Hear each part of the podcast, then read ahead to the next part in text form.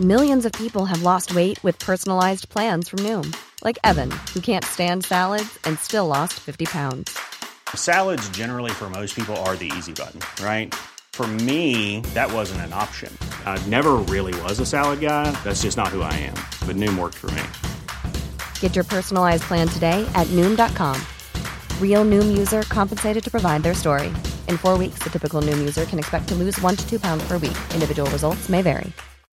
When you make decisions for your company, you look for the no brainers. If you have a lot of mailing to do, stamps.com is the ultimate no brainer. Use the stamps.com mobile app to mail everything you need to keep your business running with up to 89% off USPS and UPS. Make the same no brainer decision as over 1 million other businesses with stamps.com. Use code PROGRAM for a special offer. That's stamps.com code PROGRAM. This is the Cork Today replay on C103.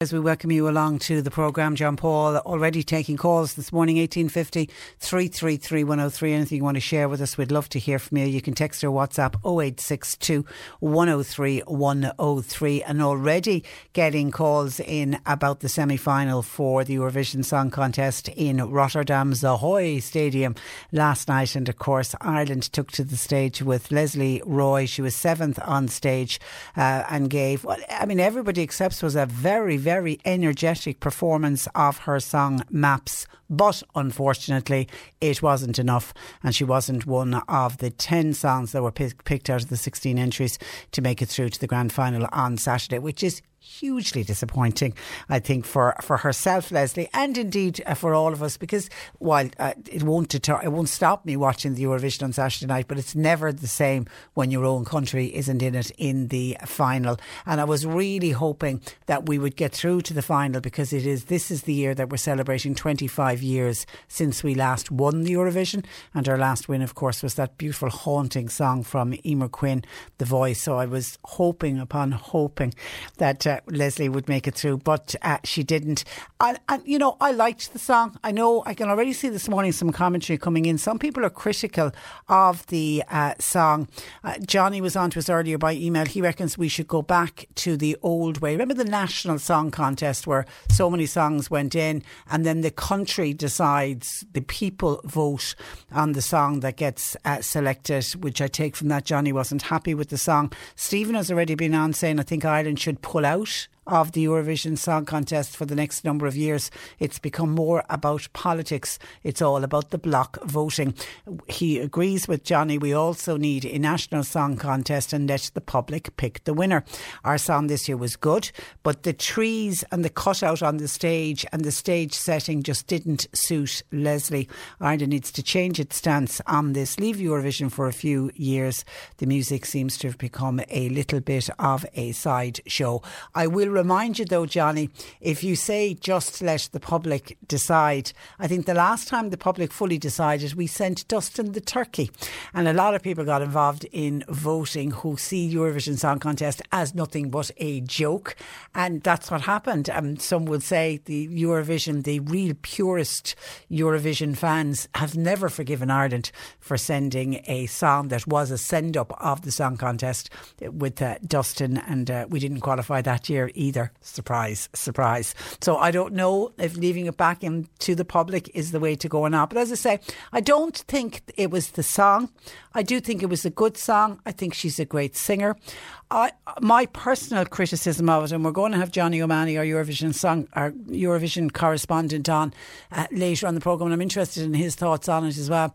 I, I thought the staging while they were trying to be clever with the staging, there was too much going on. And she was actually running on a treadmill throughout the majority of the song until she left that back part and ran out and then had to run out onto the front of the stage and run across the stage. I think that made her a little bit out of breath. And then she had to concentrate on where her arm had to go and what piece of tree which she meant to move out of the way and then she was meant to flick this this that way and then her head had to go this way. And she had to do so much concentration on that. I think it took from her singing. And to me at times i thought she sounded a bit screechy and it didn't do justice to what is a good song because I have seen her perform that song live. I have obviously heard it as the recording. We played it out yesterday, and it is a good song.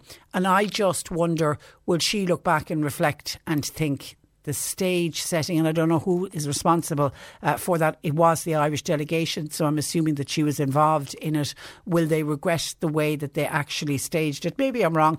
Maybe people thought the staging was perfect. I know I had seen an interview with her where she was quite excited about the staging and had sort of made the point there would be nothing else like it on the night. And I think she thought because of that, it would help the song to stand out. But I, I, mean, as I say, it's just me. Maybe I'm wrong. Uh, your thoughts welcomed. You can agree or disagree with me. Did it take from her singing then, and therefore she didn't give the best vocal performance of the song? And remember, when we all sat down to watch the Eurovision last night. For the majority of people, it's their first time seeing the song. Now, I mean, if you're a fan of Eurovision, people will have been watching the songs online, and you know, many people, many of the purists will know all of the songs. But for the majority of people, you get you see the song once, you get one shot at it. And now I know they keep doing the reprieve at the end of the night to help you make your mind up if you are going to vote in it but I just wonder how was it received for people watching that song for the first time? Your thoughts uh, welcomed on that. Now she said that I saw her afterwards on social media, and she said she was very grateful for for being for taking part in the contest, and she said it was a memorable Eurovision experience, and uh, she was, you know, she seemed to be quite happy with her performance and the elaborate backdrop of these moving paper uh, cutouts. And it certainly was met with rapturous applause by the live audience. So, probably if you were there inside in the arena, it probably looked quite uh, stunning. So, 10 countries qualified. And listen, while, you know, we're upset that she didn't make it through. There was some really good songs made it through, and the one that I had asked people to look out for is the Maltese entry. She was the very last girl on stage. I, I still look at her and cannot believe that that voice is coming out of an 18 year old girl. She has such a powerful voice and destiny. I think we're going to be seeing and hearing a lot more of her. I think she has all of the qualities to become a great big international uh, star. I mean, she's up there voice quality wise with the likes of Beyonce and Tina Turner. I mean, she was just amazing, and I liked the song, and I thought the staging of it uh, was all was nice. There was a little bit of quirkiness to it, and her dancers in the background. I, to me, that's the one. That's the one I tipped yesterday, and having watched the first semi final, I'm still tipping Malta uh, for the win. Already a comment in from Michael who said how the first song managed to get through last night is baffling. Michael, that was the Lithuanian entry. Michael felt it was a rubbish song. If there was a song contest for useless songs, that would definitely be there. That was the guy, the guy dressed in yellow and on his backroom da- dances were yellow. Isn't it funny? People's taste in music. I didn't think that was the worst song of the night. I wasn't surprised to see that one get through, Michael. But our Michael and Barry Rowe not a fan of the Lithuanian uh, song. And says Patricia, it's a shame that Lesley didn't get through to the final last night. When I saw the list of countries with us in the semi final, I knew she wouldn't get through. Politics does come into it. Yeah, unfortunately, we were in a side of the draw that had all of the Eastern European countries, and we know by their nature that the Eastern European countries all vote for each other. They all, it's kind of the neighbours, they all vote for the neighbours, and that happens all the time. And I, you know, I don't know, will, will we get away? Uh, will we get away? But then, having said that, Malta isn't an Eastern Bloc country, and they got through. So did Belgium, and so did Sweden, and so so did uh, Cyprus, Azerbaijan. A lot of people like that song. Ukraine and Lithuanian were the t- three of the Eastern European countries that got through last night. Anyway, your thoughts are welcomed on that, and we will discuss it more on the programme. As I say, Johnny will be joining us uh, a little bit later on. And the very latest on the cyber attack. Uh, and this is the big worry and I know Eamon Ryan, the communications manager, is out this morning saying deeply regrettable if medical and personal patient information and hospital correspondence stolen by the hackers is being shared online. And it is looking like uh, there has been, according to the Financial Times, there's been a release of medical uh, records Uh, and this is where it is really going to get very problematic and very worrisome for ordinary people if their files are suddenly released or suddenly they're going to start hearing from hackers who have all of their very, very personal uh, uh, details. Uh, the government have, according to the Irish Independent uh, today, there's been no direct contact from the gang since they, they breached the health service last week. The government, they are repeatedly saying that they will not pay any ransom and they also are refusing to engage with the online criminals. There's a number of sources saying this has effectively led now to a standoff between the government and those that are involved in the ransomware attack. Officials believe the hackers will now ramp up their efforts and they're now bracing for the stolen data to be leaked and drip fed over in batches over the next few days onto the dark web. I mean, as we mentioned yesterday, the Gardaí suspect that it's this Russian based cyber gang who are known as Wizard Spider who are responsible for the attack and they work out of Petersburg, um, Petersburg in Russia. Security sources also suspect that components of this gang were involved in a recent unsuccessful cyber attack on the Department of Social Protection, but they managed to stop that one, thank God. Authorities are resisting contacting the cyber terrorists while work is underway to repair the damage that's been caused to the HSE's data network.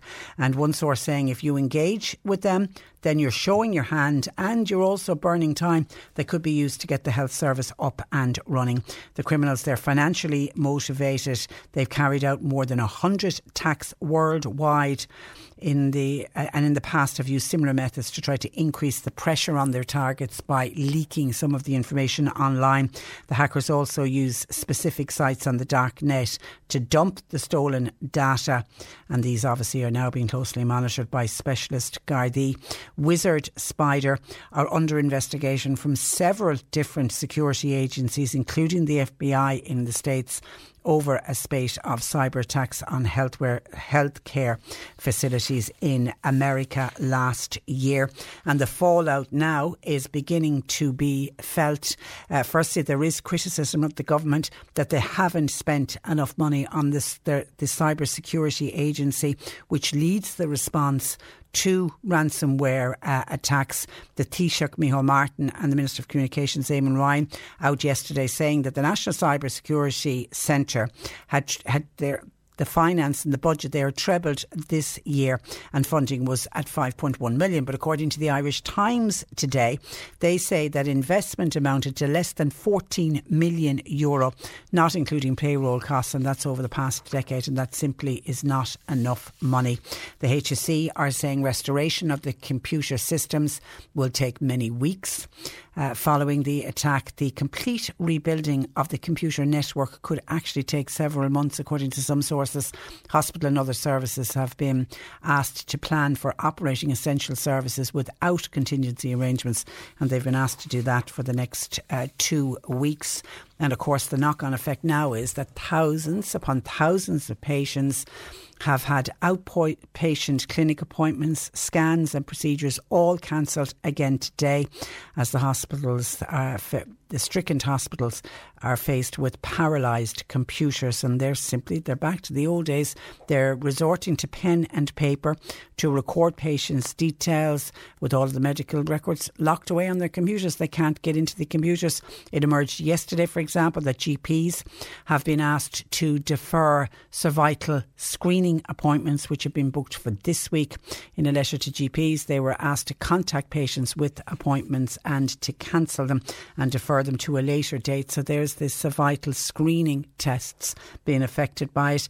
The HSE said yesterday that the cyber attack is continuing to have a particularly serious impact on radiotherapy for cancer patients, with medical staff unable to access detailed individual treatment plans. It's now working to try to find solutions to continue the treatment with these patients, and including they're looking at, at moving them over to private hospitals and having their care done there instead. But shocking to think that cancer patients are being affected. Blood tests and diagnostic services are all taking much longer to operate than usual.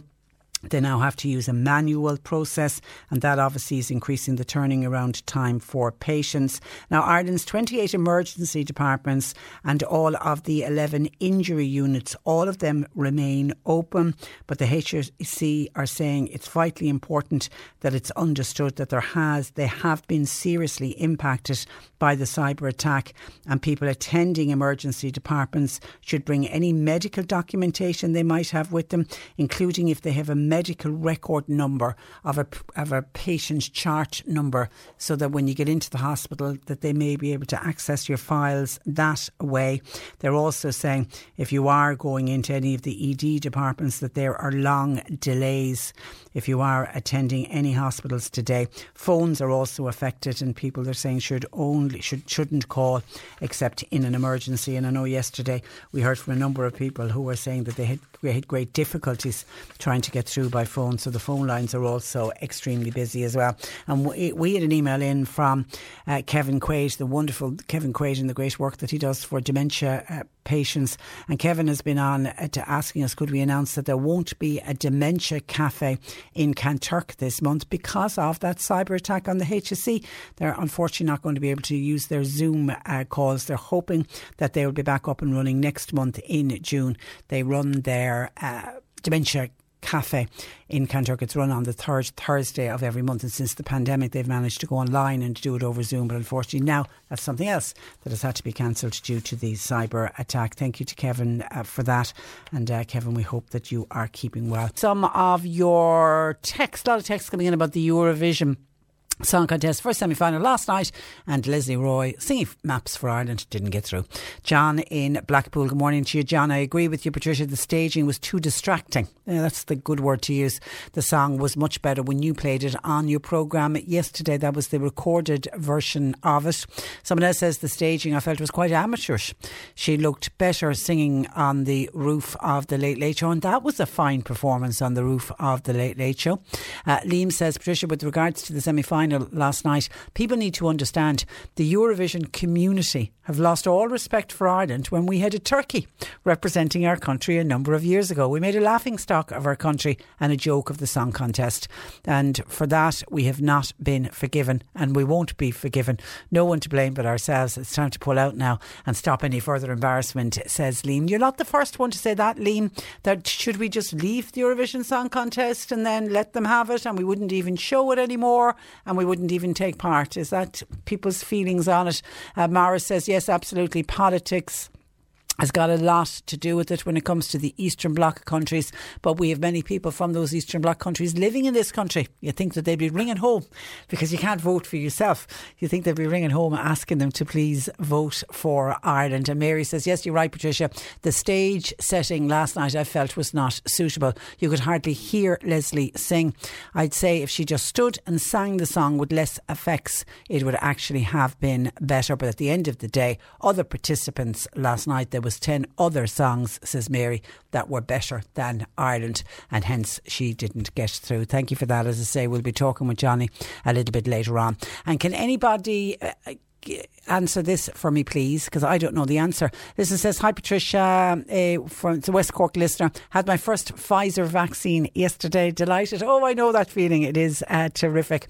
Uh, but could you please tell me, the Johnson Johnson vaccine has that been rolled out to anybody in West Cork yet, or indeed anywhere in Cork? Has anybody received the Johnson and Johnson vaccine?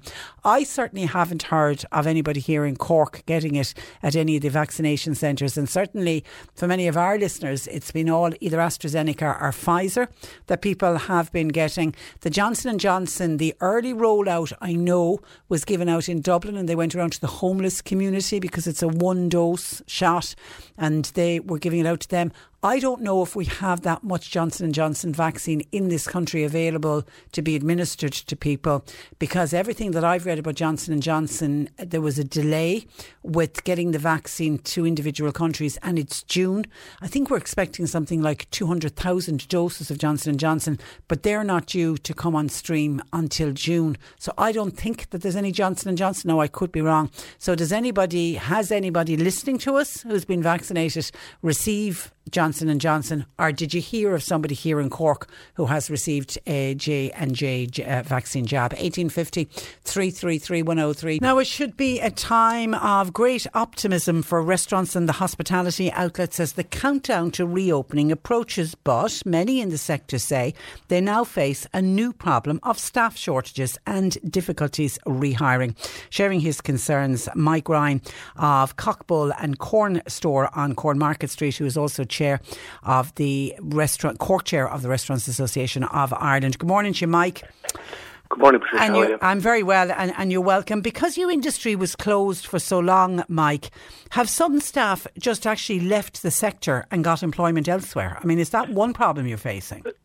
That's that's one factor because I suppose the uncertainty of where we open, where we closed, and you had other industries that were recruiting um, through the whole pandemic. Uh, maybe uh, part different parts of retail sector, as in the shop, uh, supermarkets and stuff. Also, you had the tech companies, uh, which were flying, exporting. So they were they, they've taken on a lot of people that um, would be upskilled into working on, on, on the tech side of things and call centres. A lot of people. We had a lot of people that were working with us for years who would come to the uh, to to Ireland and not had a great grasp of the English language. Mm. But then, well, they were taken. Then they were ideal recruits because they had they they had improved their English over the years, and they've gone then to call centres because they would have their first language. Uh, they begin with their first language and and then the, the the English language as well. So they were ideal candidates to be taken up for those jobs as well. So people just moved into different sectors, um, um, and you couldn't really blame them. Would you have had staff from overseas who went home? Yes, loads, and we actually people that we have actually we, we kept the, our, our operations kind of open to some degree on takeaway, and I have had a lot of people working with us still. We we still kept that we were still managed to keep on our core management team in every restaurant, and um, but people haven't been home and seen their families for over twelve months, and, and like I have people that are working with me in different countries that would be you know quite prevalent on the news right now, and also have been in the past. Um, like like Brazil, and I would have you know a couple of my key um, management team from Brazil, and they're worried about what's happening at home. Even though they know there's not much they can do, Mm-hmm. you still want to be on the ground at home if something should happen. Yeah. So a lot have tried to go home, and the moment restrictions are lifted, they're going to go home because they haven't seen their family in so long. It's been stressful. So Yeah, what- for many people, it's been 2019. Realistically, since people have been home, so the knock on uh, when restrictions start to lift here, and everything gets back up and running, there there could be the additional problem of people getting on planes to go home, of taking Yeah, but holidays. Yeah. Yeah, but you can't blame them because, No. like you know, I, I found it hard not being going out to my dad in Ardmore. You know what I mean? Down the That's road. you know, that's only down the road, and I couldn't go down. I could talk to him on phone, and that was that was tough. You know, but at least I could drive down and talk to him in the yard. Yeah. something. But like you know, you have to recognise how stressful it's been for people. So I can't. It's it's a, it's not a factor of you know begrudging people going home. I don't. It's just that we're going to be under an awful lot of pressure right now to try and recruit more people because there's such an uncertainty. Like if you're in the if you're in the hospitality sector, like restaurants and pubs, you know you're opening outside on the seventh of June. How many? Like if we go through the weather we had yesterday, you know, I'd open in the morning and I'd be shut down for the rest of the day because we're outside. You just couldn't. No place is weatherproofed 100. percent Really, very few anyway. But with the uh, hotel sector and not, you know, complaining about the whole sec- the hotel sector being open, but they are open and they can recruit, um, and they know that they'll have a minimum recruit, um, staff requirement. Whereas if, uh, for a restaurant side of things, depends how many people, if the how the weather is. You know what I mean? So you might start off in the morning with 15 people on your roster. You know, that's front of house. But um, then if it starts raining, you might only need two or three. You know, and that's unfair on them. So you have to try and balance that. You can't just have people on a roster and then send them home because the weather's bad. You know, so it's that whole uncertainty. So where would you go if you were in if you were in the hospitality sector? Where would you go? You'd automatically go to a restaurant because you know if you're on a roster or sorry a hotel, you know you're in a, you're on that roster. Doesn't make a difference if it's raining or not. You're still working that day. And when do, have you the date when you can fully reopen? As as in you can you don't for indoor dining. No, no, that, that, that's that's kind of a we don't know. It's been mooted that it'll be sometime around July, early July, depending how the vaccines the vaccination goes, and then the big elephant in the room is the the Indian variant that may be introduced to the country. What happens then? So we don't um, know what's going to happen, but there are and like obviously from what I said about the Indian variant, you can't plan against that. But everything else you can. There's been like you know, there's vac- in the UK. They've seen what's happened with the vaccination. They've seen the drop the drop in hospitalizations. They see, they can see what's happening and how to. And now they are re- they're fully reopened indoors with the redu- with reduced capacity since Monday. So at least they could plan ahead and work towards that. It's like we can't be told two weeks out you can open indoors now because like it's been held off all the time. It's like we'll give you the information next week or the week after. But we're running businesses. We've we've we've team members to take care of. They have mortgages to pay. They can no one can live on this uncertainty for ever.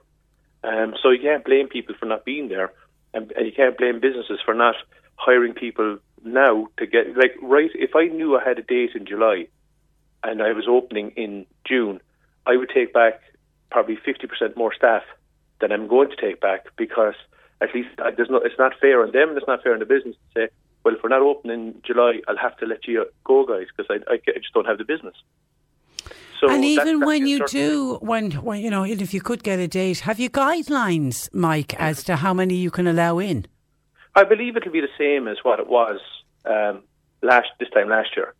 Um, there's been no they said they're not like the, the latest updated guidelines had the only real changes on it was the substantial meal and the the 15 outside has been to changed to once they're socially distanced outside. But I suppose that's become from all the reports that we're seeing internationally that was only like one percent or zero point one percent. It was really really low that there was transmission from outside in in gatherings. Mm. So going off that, they were the only real changes that were sent from Fáilte Ireland. So we believe that everything else is going to be the same. It'll be 50% capacity inside, which a lot of businesses were able to operate with because you're inside. If you even have 50% of your restaurant open, you can plan your day. If the sun is shining, then it's a bonus.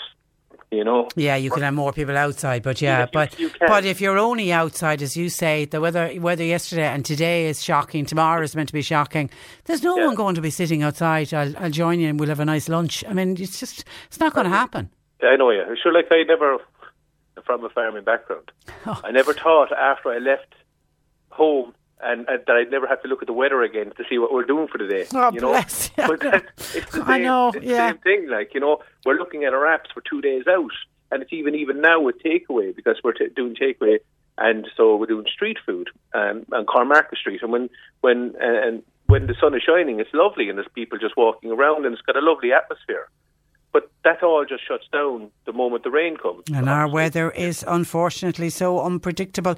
And yeah. then the very skilled staff, Mike, like chefs. I mean, will as an industry, will will some restaurants struggle to find you know highly skilled chefs? Yeah, well, we're all struggling. Like uh, I'm, we kept on our core management team. Like we're based in Limerick and Cork, and we kept our teams on, kept them all together our main, uh, the, the, our head chefs, sous chefs, and the, the key members of the team just have some structure when we came when when we reopened. But as I said, a lot of those people there they want to go home. Um, they'll want to go home in time and going hol- and holidays. As I said, don't blame them, but we don't have people in coming behind it, and we have a legacy problem when it comes to chefs and training. That a lot of that, that funding and training, like the old CERT program, yeah, yeah. which was a great program, and it was got, it was shelved years ago. Um, like in 2019, 2018, we were we had a chef shortage back then. We, we were training, we were putting out 1,500 tra- um, student chefs every year, but we, there was a, um, a need for 5,000, and yeah. that was back then. And you have so many people have left the industry now, so you can see a lot of people going to cut their cloth to measure. We like even we're not probably going to open for lunches because there's no point burning the guys out that we have. So, like, you can't do lunch and dinner. Like, so basically, just concentrate on the dinner time, and and just and, and maybe open five days a week, and we're doing that, and we're altering our menus to have le- uh, smaller teams in the kitchen. And as time goes on, hopefully we can build that. But we're just going to start off slowly um, because there'll be too much pressure and stress to try and go. If you wanted to go back to menus that we had 2019, we just wouldn't be able to produce them, and we wouldn't be able to run the hours even right now, uh, knowing who who, we have coming back. Um, they wouldn't be able to do it, you know, physically, mentally, even, uh, you know, with the pressures that we put on them. So we'll, we'll have to cut our, cut our cloth to measure. And there'll be a lot of other operations that are seasonal. At least we were running away and we were taking over while this has been going on, and so we're able to keep some teams together. Not every restaurant's been able to do that, though. No, Mike. and if you're in a seasonal area, like I know people that in Kinsale, I like I, I know people in Kinsale, y'all, all around, uh, and they they're struggling because they would naturally have chefs gone. They they would only be taking chefs on um, probably back in February time now, into running into their summer, um, and and and the chefs used to go used to be working say work in Dublin in the week in the winter, and come down and go to say places like Youghal and, and Kinsale in the summertime, kind of. But like the Dublin market was that's all changed. That's Yeah. that's all that's all changed. A lot of un, So- uncertain time and uh, uh, ahead, and particularly with you know it doesn't look like there's going to be much overseas travel and staycationing, and everybody's talking about staycationing. There's going to be a need for restaurants. We could get to the stage where there just won't be enough restaurants if people are on holidays. You know, and that in itself is going to create problems. Well, on the short term, that's that is a problem. But long term, when the international market opens back up, this is where we're going to run into the biggest challenge because for over the last couple of maybe into the last twenty years now, Ireland has been recognised as a foodie destination, and that's because of the skill set of the people that have been working in it and the the small local producers. Like all these local producers that have been, uh, and Cork has a huge amount of artisan producers. But the problem was they had no markets to sell them to, except maybe just do the markets on a Thursday or a, or a Saturday. But the restaurants were taking most of their produce. Like the cream on top was to hit a market in, go to Midleton or do, do um, Mahon or whatever. That was cream on top. But the main bulk of a lot of these arts and producers was to sell to the restaurants who haven't been buying for the last Yeah. 12 months plus. Yeah, there's mass, massive produce- knock-ons. Yeah, and that massive knock on is going to affect the the food tourism, which Fáilte Ireland has been building on for years. Because let's face it, we we all joke about our weather, but no one's coming here for, for the sunshine. Scenery is fantastic, food is fantastic, you know. Um, obviously, the KB the Falcha, but the problem is that there's not going to have people to greet them at the door, produce the food. That that the industry has been more decimated than people actually realise and you know it's only the some of the bigger chains are going to survive. Okay, okay. And in the meantime, won't. it's it's some kind of certainty from the government is what is needed. Mike, I have to leave it there. Listen, thank Yeah, you for no that. problem. We'll speak care. again, uh, but thanks for joining me. Um, good morning to you. Bye bye. That is Mike Ryan. He's uh, Cork Chair of the Restaurants Association of Ireland, but of course uh, also uh, owner of uh, Coqbull and Cornstore on Cornmarket Street. 1850 333 103. Lines open. Cork today on C103. With Sean Cusack Insurance's Kinsale, now part of McCarthy Insurance Group. They don't just talk the talk, they walk the walk. CMIG.ie. In early January of this year, fire crews tackled a blaze at the R&H Hall grain store within the Port of Cork complex. And as we reported at the time, the fire exten- extended for a period of time. County councillors are now looking for access to a report on the Ringaskiddy fire. And to find out more, I'm joined by Independent Councillor Marcia D'Alton. Good morning to you, Marcia. Good morning, Patricia. And you're welcome. Do you believe lessons can be learned from this particular fire? yes, yes, absolutely so. Um, and indeed, when we spoke about the whole incident in the chamber, the, in full council in January, the chief executive himself uh, offered that indeed lessons would be learned, as they are, let's face it, out of every incident. But one of the things that the residents were particularly strong and anxious about is that they felt that they weren't adequately engaged with.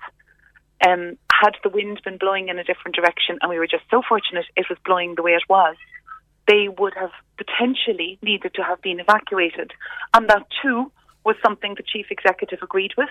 That may have been the case. Now, he did make it very clear that if that were the case, the council, who leads a multi-agency response to any sort of emergency, would have had the capacity to deal with it. But where the residents were coming from was that they felt that they were left out of that chain of communication. And the learning in particular was, and again, this was offered by the chief executive at our discussion subsequent to the fire, that when that formal post fire review takes place, we may then be able to sit down together with all the multiple agencies involved and see can we work out some sort of a fo- formal process of notifying residents, keeping them up to date. He himself mentioned the MapAlerter system. Something like that might be appropriate, but but all to be learned from. And so, what I was asking for on Monday at our meeting is that is that post fire review done? And Because is it? So I, we don't know. I don't know. I wasn't given that answer at the Would meeting. you would you assume at this stage that it would be completed? Yeah, it's me. so yeah, I and I, I presumed it was done. And if it's done, we can't let this opportunity for something better to slip. We need to we need to grasp it and and take that learning that we all referred to, including the chief, and make the most we can of it and get the residents involved in their own safety. And on the day, what what sort of communication uh, was made with the local residents? Um, my understanding, and this is obviously feedback from them, is that they didn't get any formal communication until sometime in the afternoon. And as you know, the fire um, started at eight o'clock ish in the morning. Um, I think there may have been some informal contact around midday, but the residents themselves, I know the gentleman who runs the Facebook page there for the Residents Association, essentially spent the whole day himself trying to grasp information from whatever source he could and relay that to the residents through that Facebook page That's uh, using social media. That's using that's social media. that's Yeah. not good enough. And to, and asking a local person to try to update it. I think that's very strongly where they felt the, the lack was in the system. So what, what, in the ideal world, what kind of an alert system would be in place? Well, the chief exec, uh, the chief executive's suggestion of some kind of a text alert or something associated with a MapAlerter type system is a very good one. Um, and even if that were to be coordinated with what is a very strong residents association there, even if the key leaders in that organisation were to be part of that text alert system, so that they could then themselves relay the information, I think that's something they'd be happy to Yeah, do. yeah, Yeah. and it's But- it, that would seem a simple enough thing to put in place, wouldn't it? You'd imagine that it would, and there's quite close relationship between the general body of industry in Ringaskiddy and the Residents Association themselves. They do meet, um, they meet bi-monthly, and, and so, you know, that relationship has been established. I think where the gap may come is that the, the emergency response team, that's a major emergency response, are they're, they're statutory bodies and government type organisations. So you're talking the county council leading a team of the Gardaí, the HSE, etc., etc., etc. And I think it's there that the gap in communications may be, and I think that's something that we can we can breach that gap, but we have to sit down together and decide how most efficiently we can do that. And there is a concentration of industry uh, in that uh, small area. I mean, you, you you mentioned that if the wind was blowing the wrong way, and thank God it wasn't, there would have to have been an evacuation. Is there an evacuation plan that residents are aware of? Um, our understanding from that full council meeting is that it's not so much that there is an evacuation plan; there is capacity to cope with evacuation. That's that's as much as I'm clear What does that mean? I think it means because the chief said if the village had to be evacuated, we can do that. We have procedures in place to enable that to happen. But surely residents need to know what those procedures are. Exactly, and that's what they're saying too. Where are we expected to go? How are we expected? There's one road in and one road out. How are we expected to get off the peninsula? And those are the kinds of questions they're asking. And it, it isn't. It really isn't too much to ask. No, it's not. Um, and you know, there's a whole legislative process around major emergency planning, um, and there is an element of public consultation involved in it. But as with all these statutory type consultations, it's advertised in a newspaper or on a website, and you don't just don't get to see it. I mean, even I, as a councillor, don't necessarily know that an adjacent industry is revising its uh, Seveso major emergency plan process, and we can now input. Do you know? So there's no communication with people living in close contact that's in any way helpful. If that makes sense. Yeah, yeah. And there was huge worry that morning, wasn't there? Because people could physically see the smoke and the flames, and nobody really knew what way the day was going to pan out. I mean, that was Oh, the bi- that was the big fear, wasn't it? Absolutely. And the material was, insofar as we're aware, non toxic. The bulk of the material, at least, was non toxic. But and so we're really lucky. But you could see that fire from everywhere around the harbour. I mean, the harbour's a bowl. The, the harbour itself is low down. The residences are on a, uh, topographically they're on a height, looking down on it. It was visible from everywhere, and the wind blew the smoke away from Ringaskiddy. It just missed the village and it went over to Crosshaven, and then it skirted over the tops of the hills of Crosshaven and went on to Minane Bridge and settled in places we truly didn't expect it to settle. So had it been over to Cobh, that's an island community. Had it been into Ringaskiddy, that's a peninsular community, and so on. So these people need kind that kind of intervention from the statutory bodies that helps them to understand that they too are involved in their safety and in how they might look after themselves should something bad happen. And that's not too much to ask. Okay, indeed it isn't. We'll await to see what's in the uh, post-fire review report, Marcia. And in the meantime, thank you for joining us and for raising this uh, i- issue this morning. Good morning to you. Bye bye.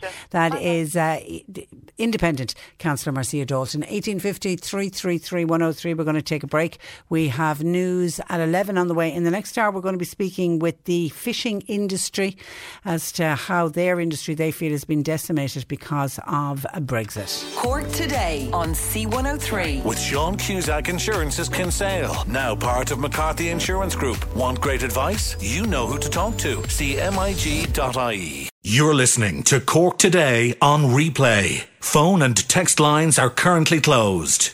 I just asked before news at 11, a listener wanted to know had anyone in Cork, uh, or in West Cork in particular, being offered the Johnson & Johnson vaccine. And I was making the point that I hadn't heard of anybody getting it. And I'm wondering was it a supply issue? Because I know there is a big consignment of Johnson & Johnson vaccine to arrive in this country in June. So I imagine a lot of people in June are going to be receiving it. And I hadn't heard of anybody to date but that wasn't to say that nobody had been offered Johnson & Johnson. Well lo and behold I got a flood of texts in from people to say hi I'm getting the Johnson & Johnson vaccine in Clonakilty the vaccination centre.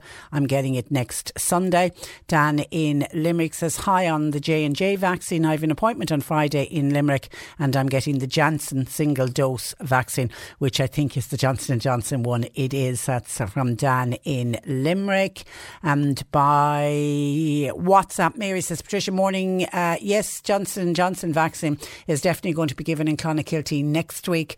I know because several family members are to uh, get it. I love the show thank you for that uh, Mary because it says somebody saying how do you know what vaccine you're, you're getting it actually says it on the text message that you get to from your with your appointment from the vaccination centres. I don't know if it's the same with the GPs, but it's definitely from the vaccination centres. When you get a text message, it will tell you what vaccination centre you're going to, the time of your vaccination, what you have to bring with you, and it tells you the type of vaccine you're going to get. So people now are getting text messages. It looks like certainly from Friday there must be Johnson and Johnson available, and I'm assuming that that is the cohort of people between 50 and 59 because they're the group that they're working through at the moment. And of course, talking of vaccines, Pfizer.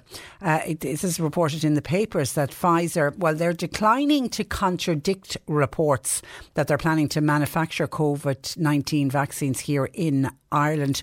Last night, the online news site, it's called The Currency, they reported that the pharmaceutical company Pfizer have been working for a month or more to bring manufacturing capacity to one of the three plants that it currently has here in the Republic. And then when Pfizer were contacted, they declined to comment on the report. So they didn't deny it. And the fact that they didn't deny it, people take from that when you don't deny something, ah, it must be true. They must be doing it now. Of course, we know we have a Pfizer plant here in Cork, but it is looking most likely that the plant that will be picked is in Grange Castle. It's a site in West Dublin because it's the only biological site in the country from Pfizer that already manufactures vaccines. So it looks like that's going to be the obvious one. But that certainly is good news in that there will be it'll beef up the manufacture of vaccines and uh, a Pfizer vaccine in particular, and we'll all benefit from that. And of course, staying on vaccines from today those aged 45 to 49 are able to register online for the COVID 19 vaccine. The portal uh, will be accessible to those under the age of 50. Again, it's been done on a staggered basis, as they did for those in their 50s and as they did for those in their 60s. It kicks off today with the 49 year olds and then works backwards up to the 45 year olds who will be able to access the system from uh, Sunday. Minister Minister for Health, Stephen Donnelly, said the vaccination programme's computer system thankfully wasn't compromised in the HSE's cyber attack last week, and the programme was moving very quickly. And I'm assuming that lots of people in the 50 to 59 age group are continuing to get appointments for right across this week to go and get their uh, vaccine. So the 49 year olds can register from today. And the HSE say the people aged 45 to 49, it also includes people in different groups, such as frontline healthcare staff. I would have thought at this stage that every single frontline healthcare staff was vaccinated, but it seems not. So if you're 45 to 49 and you're frontline healthcare staff, then you go through the portal.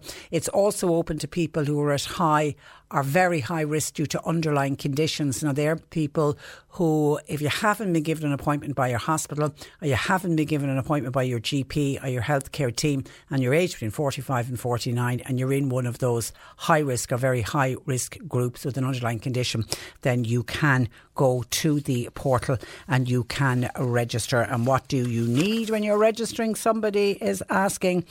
The quick they they always say the quickest and easiest way is to register online. You need your PPS number, you need your Eircode, a mobile phone number, and an email address to register online. If you can't register online, then you ring the HSE live on 1850 24 18 uh, 50. And people aged between 45 and 49 who will be you will be vaccinated at a HSE vaccination centre. You won't be vaccinated at your GP practice, and you will be offered According to the newspapers today, you'll be offered, and the ads that the HSE have put in the paper, you'll be offered either a Pfizer or a Moderna vaccine. That's for the 45 to uh, 49 year olds. And I know we were running on the news there with Barry at uh, 11 o'clock. He was also saying that people will be given the Pfizer or the Moderna uh, when the vaccination starts, but it is expected that Johnson & Johnson and AstraZeneca will be offered too, and that depends on supplies. That's what we're getting from the HSE to our news feed. But as I say on the papers today, they're saying it'll be Pfizer or Moderna, but it will be done through a vaccination centre. It'll be later this month and right into June, and obviously that's to make sure that the 50 to 59 year olds are all registered. And of course, anyone in the 50s or in their 60s who haven't registered yet, you can use the portal as well at any time now to uh, register. And of course, with this word going out now that 40, the people in their 40s will get a choice of when they turn up to a vaccination centre or when they get their text and they're offered AstraZeneca or offered Johnson & Johnson, if they don't want to take it, uh, they will be given a choice. That is really, really upsetting people in their 60s 60s, and Marion Mallow was on, very unhappy to hear that people in their 40s will be given a choice for the vaccine. Uh, she's, well, she accepts it is important and it's great that they get a choice, but people aged 60 to 69, we had no choice at all. Feel it is very unfair. Why did we not get a choice? Now, I did go through this yesterday. The reason that the, the 40 year olds are getting the choice is because they're at higher risk of that very rare clotting risk, whereas people in their 60s are not at a higher risk of getting a clot from that particular vaccine, and that's the reason for it, but I know it has upset certainly and it has annoyed a number of people that they're not allowed to uh, choose. Now, also coming into us by text Hi, I am from West uh, Cork. Could you ask people to be please be aware of a scam mobile call that's doing the rounds this morning? They're leaving a message saying they're an investigation, an, in, an investigating officer, and you need to press one. If you don't answer, this is the message that they leave. Please do not answer. Please do not give give them any information. Please do not give any information to anyone when you don't know who is calling. I'm assuming is that the 083 one that we were talking about yesterday that's purporting to come from the Department of Social Protection and they look for PPS numbers and bank details and all of that. And the PP and the Department of Social Protection have been out saying they would never contact, and if they did contact somebody, they certainly wouldn't be looking for that kind of information. So that that text and those calls seem to be doing the round in West Cork. They have a tendency, and I don't know how and why they do it, but they seem to target areas because I know we would often get calls in from a particular area and we'd mention one area and we'd get a flood of people saying, Yeah, I got the same one in that general area. So please be aware. But that's not to say that you have to be in West Cork to receive that call. You could get it absolutely anywhere. Still getting calls in about the Eurovision Song Contest. A West Cork listener says, uh, Long gone are the days of catchy songs in the Eurovision Song Contest. The likes of ABBA, those days are long gone. Sorry now, but our song was dull. Oh, okay. You need a song that you can sing along to. I, okay, I yeah, I don't know if it was that dull. Again, everybody's individual taste, but a West Cork listener not happy with it. John and Carrigaline says, Patricia, politics has everything ruined. Look at the government. Look at the Eurovision. Turkeys. Roll on Christmas. It won't be long coming. I'm looking forward to it, says John and Carrigaline. I must take my tree down from the attic. John, I know of somebody who hasn't even taken their tree down from last year. They just put it into another room and closed the door. They've left it. It's all up and ready uh, for this year. And a Kanturk listener says, Why don't we get the likes of Allie Sherlock? To sing for the Eurovision Song Contest. She'd be a great girl. Her voice is outstanding. Uh, and I'm a fan of hers. That's in Kanturk. She's a great singer. But then let's not take from Lesley Roy who sang last night. She's a great singer. I mean, I just don't think she, I personally don't think she did the song justice, but she is a great, great singer. But Allie Sherlock would be great, yeah, and she'd be young as well. She'd be a fantastic uh, little singer. And actually, because we were getting some calls in from people earlier on saying, is it not now time for Ireland, and it would be RTE because it's the national broadcaster who entered us into the competition, is it not now time for Ireland to say, look, we've had the most wins of any country. We haven't won in 25 years. We haven't now qualified for a number of years. Is it time to turn turn our back on the Eurovision Song Contest and not take part at all.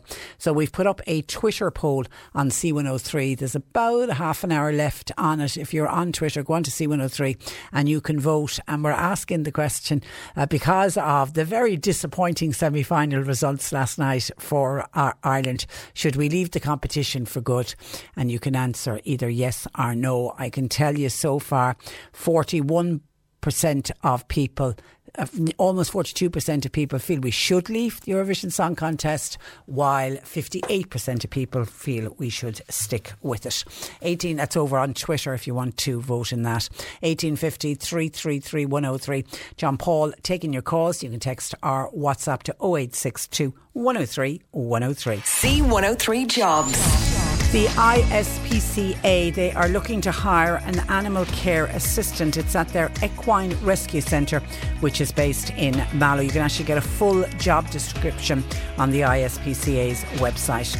A window and a door fitter is required. That's for North and East Cork areas. Carpentry and plastering background would be an advantage. Mortgage advisor and administrator, that's wanted for Rosscarbery while ABEC Technologies, they're based in Fermoy, they've got a vacancy for a financial accountant. Now, it may suit somebody newly qualified looking to gain valuable experience. We have a very busy job link today. If you would like to get details on what we've just announced and details of the many, many other jobs that are available today, you can go online to c103.ie forward slash jobs for more. This is C103. Cork today on C103. With Sean Cusack Insurance's Kinsale, now part of McCarthy Insurance Group. For motor, home, business, farm, life, and health insurance, cmig.ie. Patrick Murphy, Chief Executive of the Irish South and West Fish Producers Organisation, joins me on the programme this morning to discuss how the fishing industry has been impacted by Brexit and also their plans for a protest next week at Cork Harbour. Good morning to you, Patrick. Patrick. Good morning, Patricia. And, and, we'll talk about your, your planned flotilla to the Taoiseach's office uh, next week. It's a campaign to raise awareness of the plundering of our greatest national resource. Talk to me about how the industry has been uh, affected. There's been so much focus on the pandemic. We rarely talk now about Brexit and its implications. Well, we can start with the pandemic first, Patricia. Um, we were picked as a necessary industry that was asked by our government to continue to fish to bring food into the not just our country but the countries of Europe, you know, and and just be cognizant of this. If somebody got sick at the start, you know, and, and we all were afraid, we we seen the videos of China where a man just walking down the street collapsed over dead, you know, and put the fear of God into every one of us. Well, you can imagine these men and women that are going to see hundreds and hundreds of miles away from the nearest hospital, you know, and it's bad enough that you would be far away from a hospital, but imagine putting the sea between you. So, you know, for these people to go out and, and be the frontline workers as well too, um, on these boats that are isolated was was a fair ask in, in the first place. And now we come to the reasoning why we're having this uh, flotilla of and, and by the way, did you hear of many fishermen who did contract COVID? Oh, there was cases. Was there? Sure, look, okay. we, we, we seen protests in certain communities about foreign vessels that were coming in here. Um, you know, their fears were that these lads were allowed to roam from the boats up. I remember that. Yeah, people were and look, worried. They were fierce concerns, and we need to put this into context. We had a media campaign where children were standing outside a pane of glass, waving to their loved ones inside of it. That is how scared we were of this um, unknown entity at the time. And sure, who would blame people for reacting to that and trying to protect their loved ones and their coastal communities when they see that something else should be done here? Like they weren't looking to stop these lads from coming in; they just wanted to regulate it. So. Th- these are the things that we face, and look, we're delighted. We have fishermen now going down to the Bay of Biscay looking for tuna um, in, in the next month, and our lads are on to, uh, myself and others to see can they, you know, go ahead of everybody else and get the, the vaccine. And I said, look, no, the government have decided now this is age based. And like again, our fishermen will have to accept that, and they, and they'll do their job, and they'll go out and they'll try and catch these fish, valuable fish, bring them in, land them, support their families, support the coastal communities, and bring badly needed resources that we're going to badly, badly need. Like I don't think anybody in the country could deny that for the rebuilding after COVID. Okay. So this is a natural resource, Patricia. So, uh, so outline how, how the Brexit agreement has affected the industry. Well, the easiest way I'll describe this now for, for yourselves and the listeners is to describe, as I normally do, a different analogy. Can you imagine the Dunnes Stores family being told in the morning that, listen, lads, because of a TCA agreement, because of a trade cooperation agreement with the UK, Tesco are going to come into the country and one in five of your shops will have to take down the name of Dunnes off it and we're going to put Tesco over it and they're going to trade away. And by the way, you can't put another shop in the town. When you're gone, you're gone. That's what was asked of. That's what was told to our fishermen, you know. And if people say, well, everybody had to carry the burden, well, not equally. So there was 178 million worth of fish that was given in this deal. And of that 178 million, Ireland carried the can for 45 million of it. And this doesn't reflect either, Patricia, that the other countries paid their bill with fish that they were allowed to catch in Irish waters. So we're paying a vast, vast majority of that bill. And we think it's unfair, especially when this means that our fishing boats will be put out of business. That's why we're bringing people up to Cork to show these modern vessels, Patricia, that these lads have struggled, and they have struggled, let's be honest, to get these boats. And they're worth an awful lot of money, but they're the same as a farm. They're worth nothing because you're using them.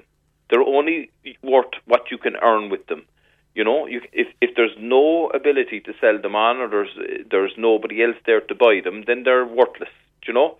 But we want the and many to many involved, many involved. Uh, it, it's they're family-run businesses that have been passed down through the generations. Isn't that fair to say? and still are, and and and will be into the future. These aren't big, massive companies. These are um, sons, daughters, um, grandchildren. You know, of people who have invested and spent most of their life. Like you know, a fisherman spends maybe the vast, vast majority of his time away from his family on the sea to make the living. You know, the sacrifices they put down to make these boats.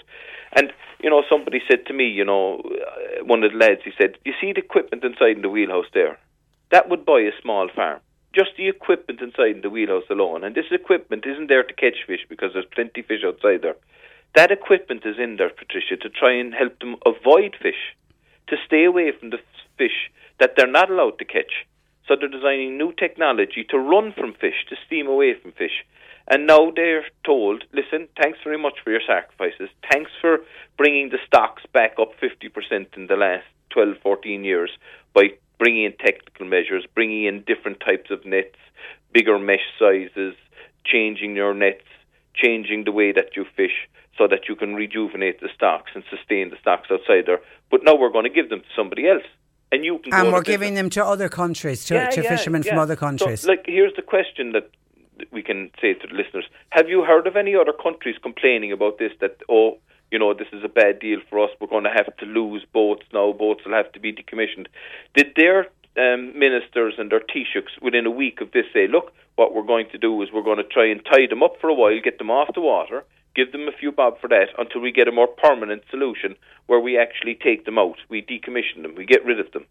That, that, that is a, his, do you know, like uh, to find the word now that's appropriate for radio, I'm struggling. But it's a criminal and, act. and then something that I think a lot of you're going to have to explain this to people because I was reading up about it yesterday. Can you explain the loss of the control plan that happened in April and what that means to Irish fishermen? Well, um, the, control agency, the SFPA, and I don't like to speak of people when they can't defend themselves. I'd love now if they were on the airways with us that we could debate this properly. But um, but I'll, I'll say it as, as as I find it. Right. So this is an organisation. It's a competent authority that was picked by the Irish government to do the job. And the European Commission really is the ones that says whether it can do it or not, not the Irish government. So they picked them out. So from a report in 2018 that the Commission came to Ireland and, and, and did, they found inaccuracies and they found failings in the system itself. So they asked this organisation to do another report of their own. And funnily enough, this organisation confirmed that they weren't fit for the job and said, look, yeah, there's a problem here and we can't fix it. So what they did is they said, right, well, you can't use the system you have, so we're going to throw it out. And what we're going to do instead now is we're going to say you have to weigh all the fish in the pier. Now, the complication of that, um, Patricia, is that imagine for a milker, a milk a dairy industry, right? So he has a refrigerated unit. He milks the cows. They're the, the best milk that you can possibly have. And just before he puts it into the main system or into the big bulk tanker, right? He's told, sorry, to wait. You'll have to take it out of that refrigerated unit, put it into an ordinary drum over here, and wait, with, and then put it into the tanker. He'd laugh at them. Well, that's what a fisherman are asked to do. They Because to- because you, you normally you weigh them at sea. well, you see the fish coming over the side. You gut Yeah. them. You, you you you go to an awful lot of effort to make sure the hygiene and get this fish down into a cool, controlled environment, which is a refrigerated hold that costs hundreds of thousands to put there. We have boats now that actually make their own ice from the seawater at sea. Imagine, And, that's say- to keep them fresh so That's that they'll be keep them fresh. perfect when they end up in somebody's plate. Exactly, and and there and here's the thing: there's a regulation to govern that. There's even a regulation to govern the water that they use to make the ice. And then they're told now by the same authority, look, we don't trust you. The system isn't And right. wh- what, what are they not the box." trusting you to do? to weigh them. So here's here's the crazy stuff. So where the what happens is the fish come in. The the the fishermen weigh the fish. They have an estimate of the fish. Yeah. They put them into the back of a lorry. They're taken to the factory, and the factory again reweighs them with a system that's authorised and sanctioned by the SFPA. But that's not good enough anymore. Now they want to actually do it on the pier side, where there's no weighing scales. You'll have to bring one with you. Where there's no new ice because of cross contamination, if you don't have more ice on board the boat, and there's no ice making plant on, on the land, you then you can't put ice back on them, and then break the chain of the, the, the cold and the temperature because we have documents where um, shows that fish within 25 minutes can rise three or four degrees just by sitting on the quayside wall without ice. And can you imagine the amount of boats that will be coming in? And and we've told our minister and the government if you keep going with this system, boats won't land here. They won't be able to because they won't be able to sell their fish and have the same level playing pitch as other countries that don't have to do this. It's madness. And Okay, so t- now talk to me, uh, Patrick, about what you're looking for. What what can be done to save this industry? Because if we keep going the way we're going, the, we will lose boats because you're not going to be able to survive in financially. People are not going to be able to survive. So what needs to be done? we need a government that's going to go back to Europe and say, look, you gave 75% of the UK's fish to them to catch. You've left us with 15% and the same continental shelf. We have to get more fish to sustain our coastal communities and the industries that we have here. You cannot be sending your boats in to catch 85% of the fish and wiping out our industry. That's the message. It's that simple. Is there a way of doing it? Of course there is. It's called the uh, re- review of the common fishery policy. Like th- this has to be done. We have to be given the same equal opportunities and the same equal rights under our constitution, and we have to be treated the same as any other citizen of Europe. We cannot be expected to carry the can for everybody else and unfair burden sharing, which is acknowledged. We're we're not saying this. Everybody's saying this. Europe is saying this. But so they're you- not correct. it's- So it's equal rights and equal opportunities for Irish fishermen is your message. You have a flotilla organised for next week. Tell me about that. So the boats themselves want to show the public the boats that they have. So you can imagine um, somebody sitting at the side of the road and they're seeing this big, massive boat outside and they're saying, look at that man, he's complaining, he has a boat worth three or four million. If he has to build it new, it's worth eight or ten million. And what is he complaining about? What he's complaining about is that through no fault of his own and his and the sacrifices he and previous generations have made to buy that boat, to try and service the debt on that boat, he's being told now that we gave away the fish that would have helped you to do that, and now you have to go to business. So we we want the people of Cork or Rebel County to see what's happening to their own people off the shoreline that have stood by them bringing in fish during the COVID uh, virus, like we spoke about at the start, that have supported their coastal communities that create jobs. Ninety percent of the jobs in the Bear commu- community is created through fishing. Ninety percent, and we're going to destroy that to allow others to come in and fish in our waters uh, O'Sullivan Beare put a chain across the mouth of the gap here and charged Spanish boats for coming in and using our facilities. That chain has been taken away by our government as far as we're concerned, and now they've given them the fish as well. Like Okay. that is madness. Okay, your protest is planned for next Wednesday. This day week, 26th of uh, May. Uh, Patricia, can, yeah. can I come back in now because this is really, really important. Okay. We are we are working hand in glove with the the department um, authorities, the port authorities. They're helping us bring these boats up in a safe manner, organised manner. They have a plan of where we tie up. We're working hand in glove with the local Gardaí, liaison officer above there, to make sure this is done right, even under COVID restrictions. We're, this is is a protest by other name. This is a show and tell. We're not up there to disrupt or cause trouble. We're just appealing to the public. Have a look at us, talk to us, see what's going on. If you believe we have a just cause, help us. How can you help us? Contact your politicians, contact our Taoiseach. Tell them that this is not right. If they believe this is not right, then speak up for us. That's what we want. Simple Okay, that. and it's happening this uh, day uh, week. We'll speak again, uh, Patrick. In the meantime, thank you for that, and thanks for joining us on the programme this morning. Thank you. Good Patricia. morning to you. Bye bye. Patrick Murphy, their Chief Executive of the Irish South and West Fish Producers Organisation.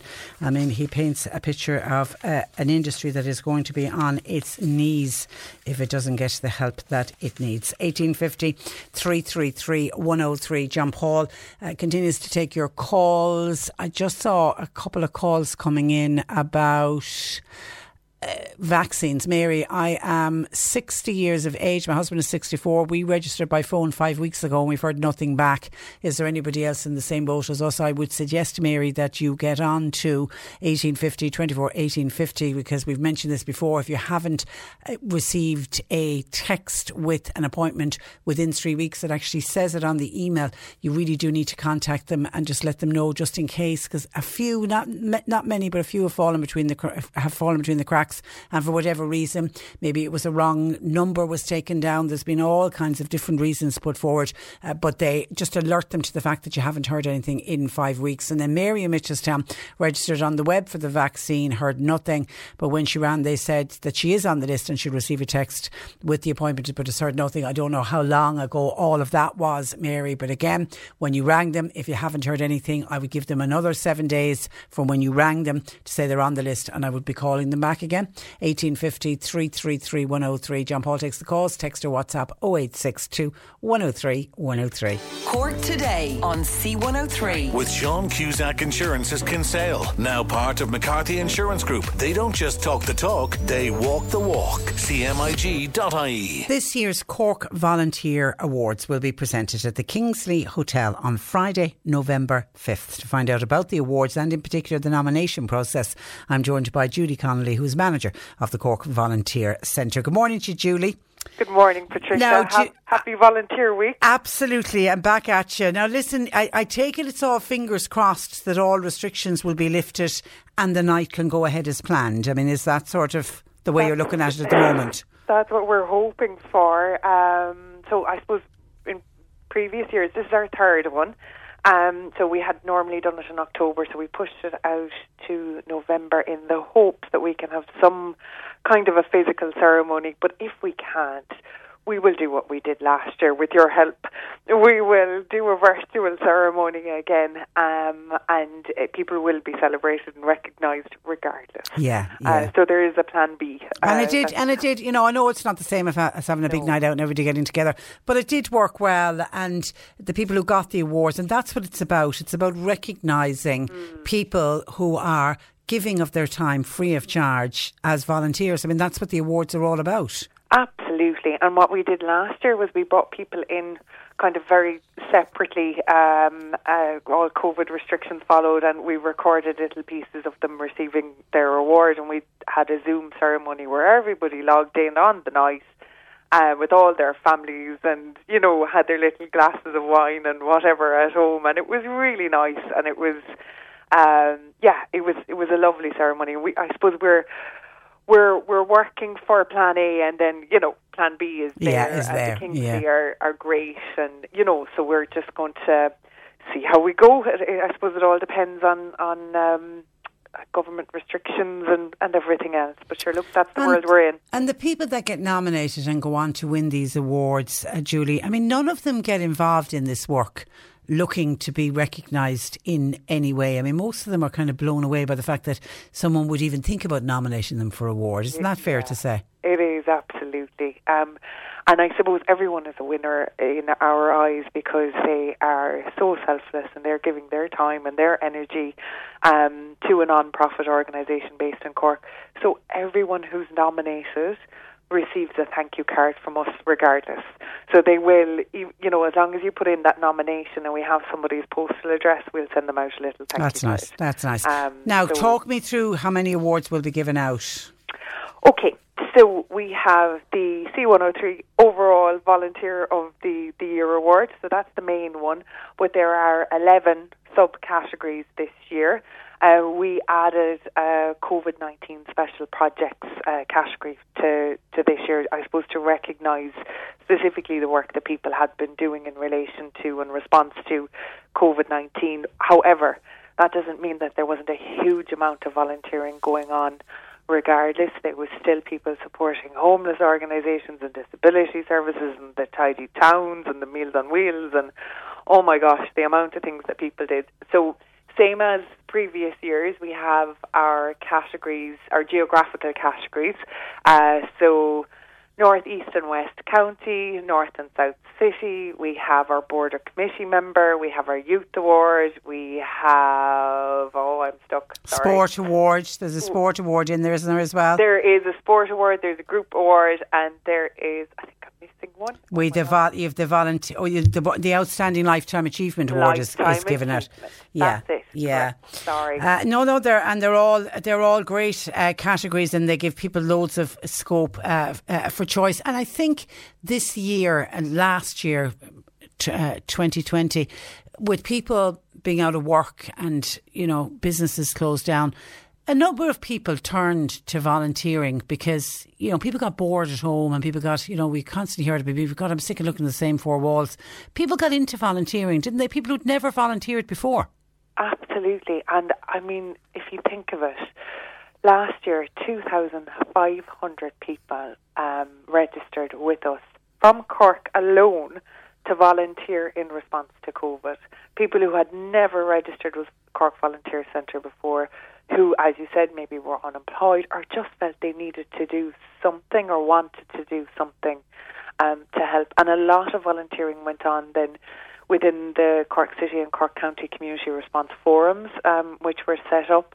Um, there was, you know, but then you had things like, you know, floods and, you know, different things that happened throughout the course of the year. And I suppose it's it's been, in some ways, COVID has been great for volunteering in the sense that it has given people an opportunity to do something and maybe to to dip the toe into volunteering that they wouldn't have, you know, previously done. So um, yeah, so it's it's been amazing, and Yeah. I, I cannot emphasise how amazing the people of Cork have been, and how much they've donated to charity, and it's just yeah. Look, I, these the the awards always bring out the the emotional side in me, Patricia, as you know, because I'm just always so amazed by how wonderful people are.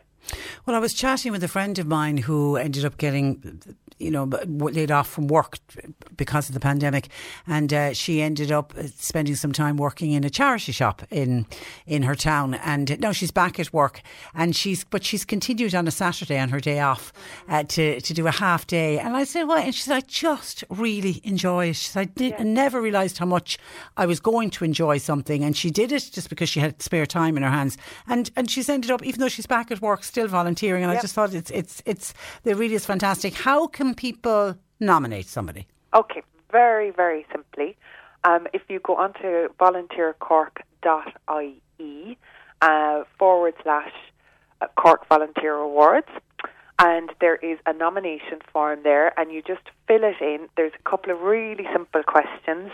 We need to know which organisation somebody is volunteering with, um, because we'll just double check and verify that they are actually volunteering, and you know, um, and then you identify the category, so you can nominate somebody from more than one category, but it means you have to do the, the nomination twice. Um, we just ask a couple of really simple questions. How long has the person been volunteering? Um, describe the impact of their activities on your organisation or community, um, and then give us a fun fact about the volunteer. And is there anything else we should know about them? And then just who nominated them, because we'll just maybe double check with you. Um, and then a contact number uh, for the volunteer as well, just so we can get in touch with them. Um, but yeah, so I look at that and their address for the card. Okay, That's important. it's an easy, it's an easy enough. a very easy form. We tried to break it down and make it as simple as possible. We're learning every year to try and simplify things as much as we can for people. And there will be a judging panel um, that will take place in kind of mid to end of September. That's the difficult And, job. uh, That's yeah. the really difficult one because, as you say, every single person or group or individual that gets nominated is deserving. I mean, it, it, it really, really is, Yeah. uh, is hard. And you're having a virtual launch today. We are. So we this afternoon we're having a virtual launch at lunchtime. We have the Lord Mayor of Cork City and Cork County are both speaking. Um, we're going to hear from past winners and what it meant to them and um, what it meant for their organisation as well. Um, and uh, someone from C103 is going to be speaking as well, just uh, why he supported the awards. So it's just a nice little way to kick it off. And the nominations, as I said, the website is is up and running. The nomination form is there. We're ready to go. So it's really just to kind of take that opportunity during National Volunteer Week um, to open the nominations. And look, they're open for a couple of months. Um, but please don't all nominate on the last day. Yeah, Uh, nominations in, by- in by when? What's the closing date? the 10th of September. 10th so of September, a really okay. nice lead in to think about it. Okay. Um, and you might come back on and we'll remind listeners again Oh, because I know it's one of those things people almost do that and then it, it's gone. So we will certainly later on in the summer speak with you again. Listen, Julie, good luck with your virtual launch uh, today and thanks a million for joining us on the programme. and thanks a million as always for having us, Patricia. Our pleasure. Brilliant. Thank you. Thanks for that. That is Judy Connolly, a manager of the Cork Volunteer Centre. And it's a nice time to say, you know, well done to everyone who has been volunteering, all of the volunteers that are listening to this programme. Pat yourself on the back. You're doing the most amazing work. Some people commenting on fishing when we were talking with Patrick Murphy. Couldn't help but have sympathy for the fishermen listening to Patrick this morning. Lillian in Kinsale said, I understand everything that Patrick is, was saying to you this morning. It's disgraceful to think what is happening to one industry. Why did Ireland, it feels feels like Ireland has sold out the fishing industry. And Lillian in Kinsale says, would it not remind you of what happened to the sugar industry in the country not so long ago, and we'll be crying over it once it is gone. But then guess what happens? That's what happened with the fishing industry. Once it's gone, it's gone, and it simply then is too late. Somebody else says, Patricia, God help those poor uh, fishermen. I feel they are really dealing with a, a government that has been discriminating against them. It's not just fishermen, it's those in agriculture as well. And someone else says, Patricia, England made fools of the Irish many hundreds of years ago, and it feels like it's happening all over again with the deal that they got on Brexit when it comes to the fishing industry. What is wrong with our government and our negotiators? Why have they let this happen? 1850 333 103. Number of questions coming in for Peter Dowdall, our resident gardener, who's going to be joining us in the next hour. We're also going to be talking about the Eurovision, all coming up after news at 12. Cork today on C103. With Sean Cusack Insurance's Kinsale, now part of McCarthy Insurance Group. Want great advice? You know who to talk to. CMIG.ie. You're listening to Cork Today on replay. Phone and text lines are currently closed. When I was reading the weather there, I should have mentioned the Met Éireann this morning have actually issued two status yellow weather warnings ahead of this spell of very wet and windy weather that we can expect here in the south of the country. It's going to hit parts of the west as well over the next uh, two days. The wind warning uh, is for 24 hours from midnight tonight. It's for us here in Cork and our neighbours in Kerry. Gusts of up to 110 kilometres of forecast. Uh, the higher gusts obviously are expected in the coastal areas. So that's the wind warning. But then they've got a separate status yellow rain warning has been issued for Clare, Cork, Kerry, Waterford, Galway, and Mayo. And it they reckon there could be up to 50 millimetres of rain possible in some areas. That could lead to some localised flooding to, from tomorrow. And the rain warning uh, comes into effect from 1am, an hour later than the wind warning. So 1am, and it will stay in place until 9am on Friday morning. So I would be, if you have anything planned uh, outdoors, you get it done today because we certainly, I don't think we'll be venturing out tomorrow. And with that very heavy wind, bringing an umbrella with you, I don't even think is going to work. So batten down the hatches and stay indoors, I think is going to be the what we're going to have to do tomorrow. A listener's been on. Patricia, could I ask you please, are charity shops open? I have a bag of clothes for them. Thanking you.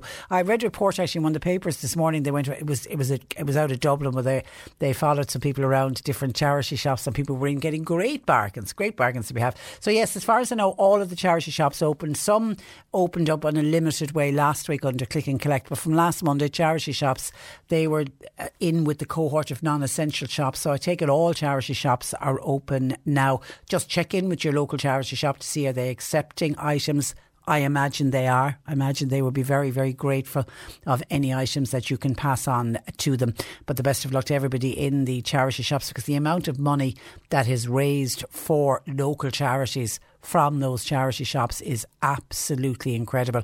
And we have many fantastic charity shops across Cork City and County, and you can get fantastic bargains there as well. And at the same time, knowing knowing that a charity is going to benefit. And I always try to say to people, if you can drop off items to your local charity shop, I always feel that's the best way of doing it. I know we've got bins around the place, but you've got to be careful of some of the bins that you donate the items to, because some of them have there's a commercial aspect to it that only a very small percentage of the money goes on to charity now the St Vincent de Paul bins, I know they have their own collection. They come and they empty the bins themselves, and they go to the Vincent de Paul shops, all the Vincent shops, now they're called, all over the country. But just some of the other ones, I'm always a bit nervous about putting items in, into them. They're a little bit like you know the clothes collection that's done at the door. I mean, it's uh, fine if you want to donate that way, but just if you want all of whatever you're handing over, if you want to know that it's a local charity is going to benefit, I think the best way is to call to the charity shops themselves who'll take the items for you. So yes, pop along to your charity shop; they'll be delighted with your bags of uh, clothes. Now, what else is coming into us? Um, vaccines. Have I got some on vaccines? I do. West Cork listener says we registered for our vaccine last week online. Couldn't believe the amount of questions we were asked, including for our GP's name and address. I was even asked my mother's maiden name. Says this West Cork listener. I hope the hackers enjoy using all my personal information. Well, thankfully, the hackers haven't made it into the portal for the online registration, which certainly is good news. But I did hear a cyber security expert speak yesterday, and he did make the point that he was also surprised at the amount of information that was required to register for a vaccine. I mean, I, re- I registered and I hadn't thought about it.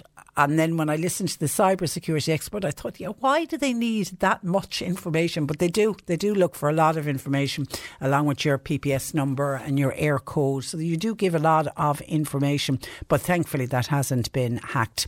And then staying on vaccinations, listener says, you will see a big decline in people now getting vaccines. We in our 40s and under are not scared of COVID or indeed brainwashed either.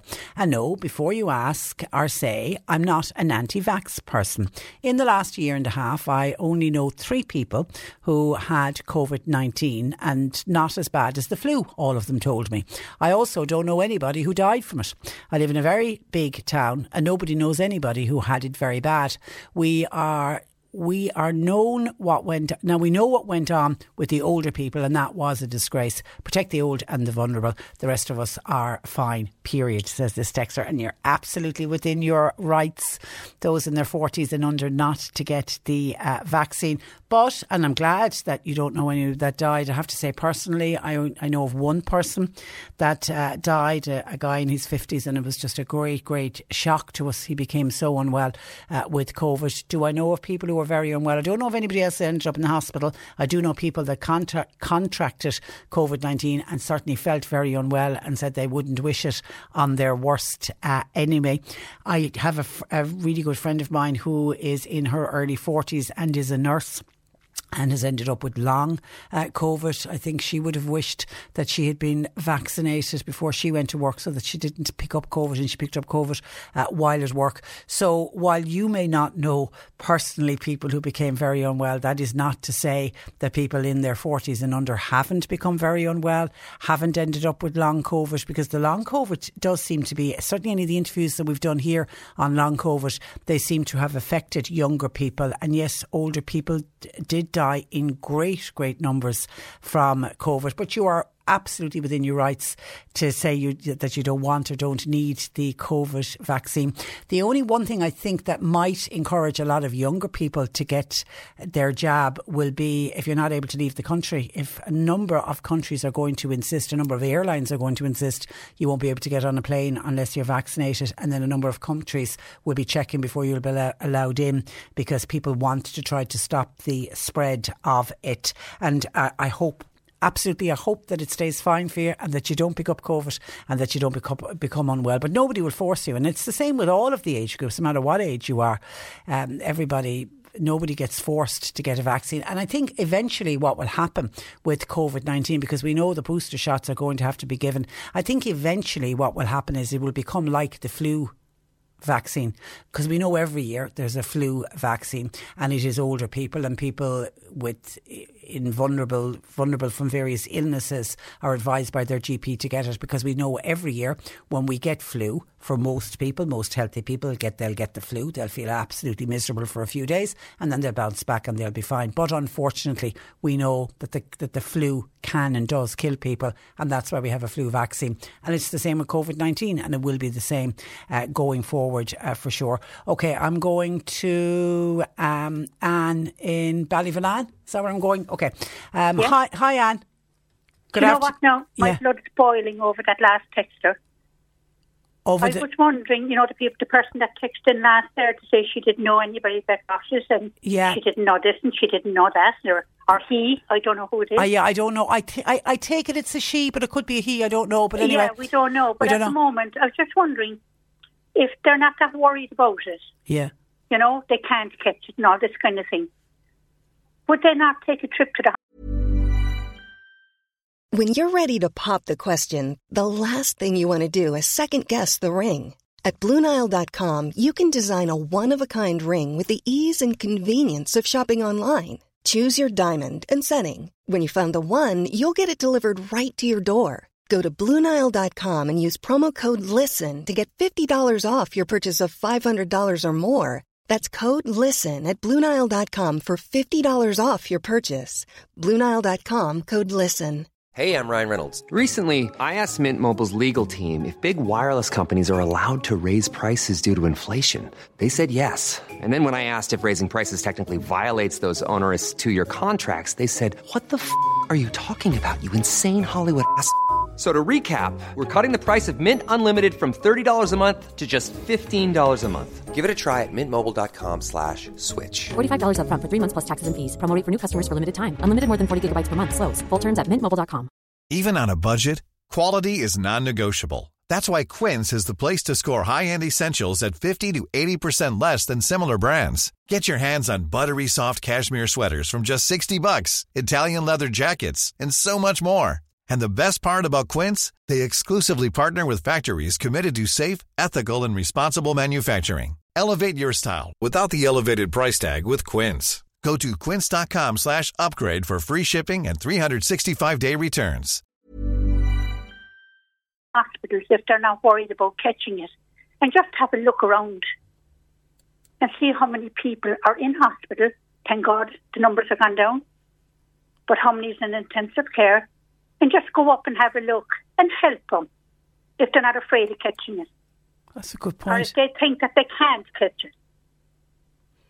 Even just turn on the TV and look what's happening in India Yes. and tell the people of India with this very, very contagious strain of it and Of tell course. and tell those people that sure I'm fine. I'm in my forties and younger I and I'm not going it. to get it. Yeah. Yeah. Yeah. so it's, with that brave person, not go and help people. Go up and help the nurses. Watch these people if they're not worried about getting it. yeah, that, well, that was that the point. can't get it. That's the point I made. I hope it stays fine for him or her and that they never get it. Yeah. Yeah. Okay. And are you, are you, are you vaccinated? I am. I Aye. got my first one, yeah. Did you? And you're doing okay?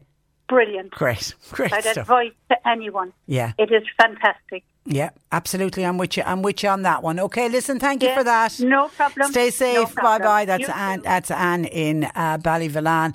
Uh, somebody else actually got their. Who got their second vax? Did I see there? Uh, hi, uh, Patricia. Got my second vaccine yesterday in Butwood. I feel great. It was so well organised. I'm, I'm assuming that you were at your doctor's practice uh, there. We are going to be talking about the Eurovision in a couple of minutes. Still getting in uh, calls on uh, that. Uh, Mag says, Patricia, I think the voting should go back to the old way. There was great excitement in the old days where you just went to each individual country for a vote and completely get rid of the uh, tele voting.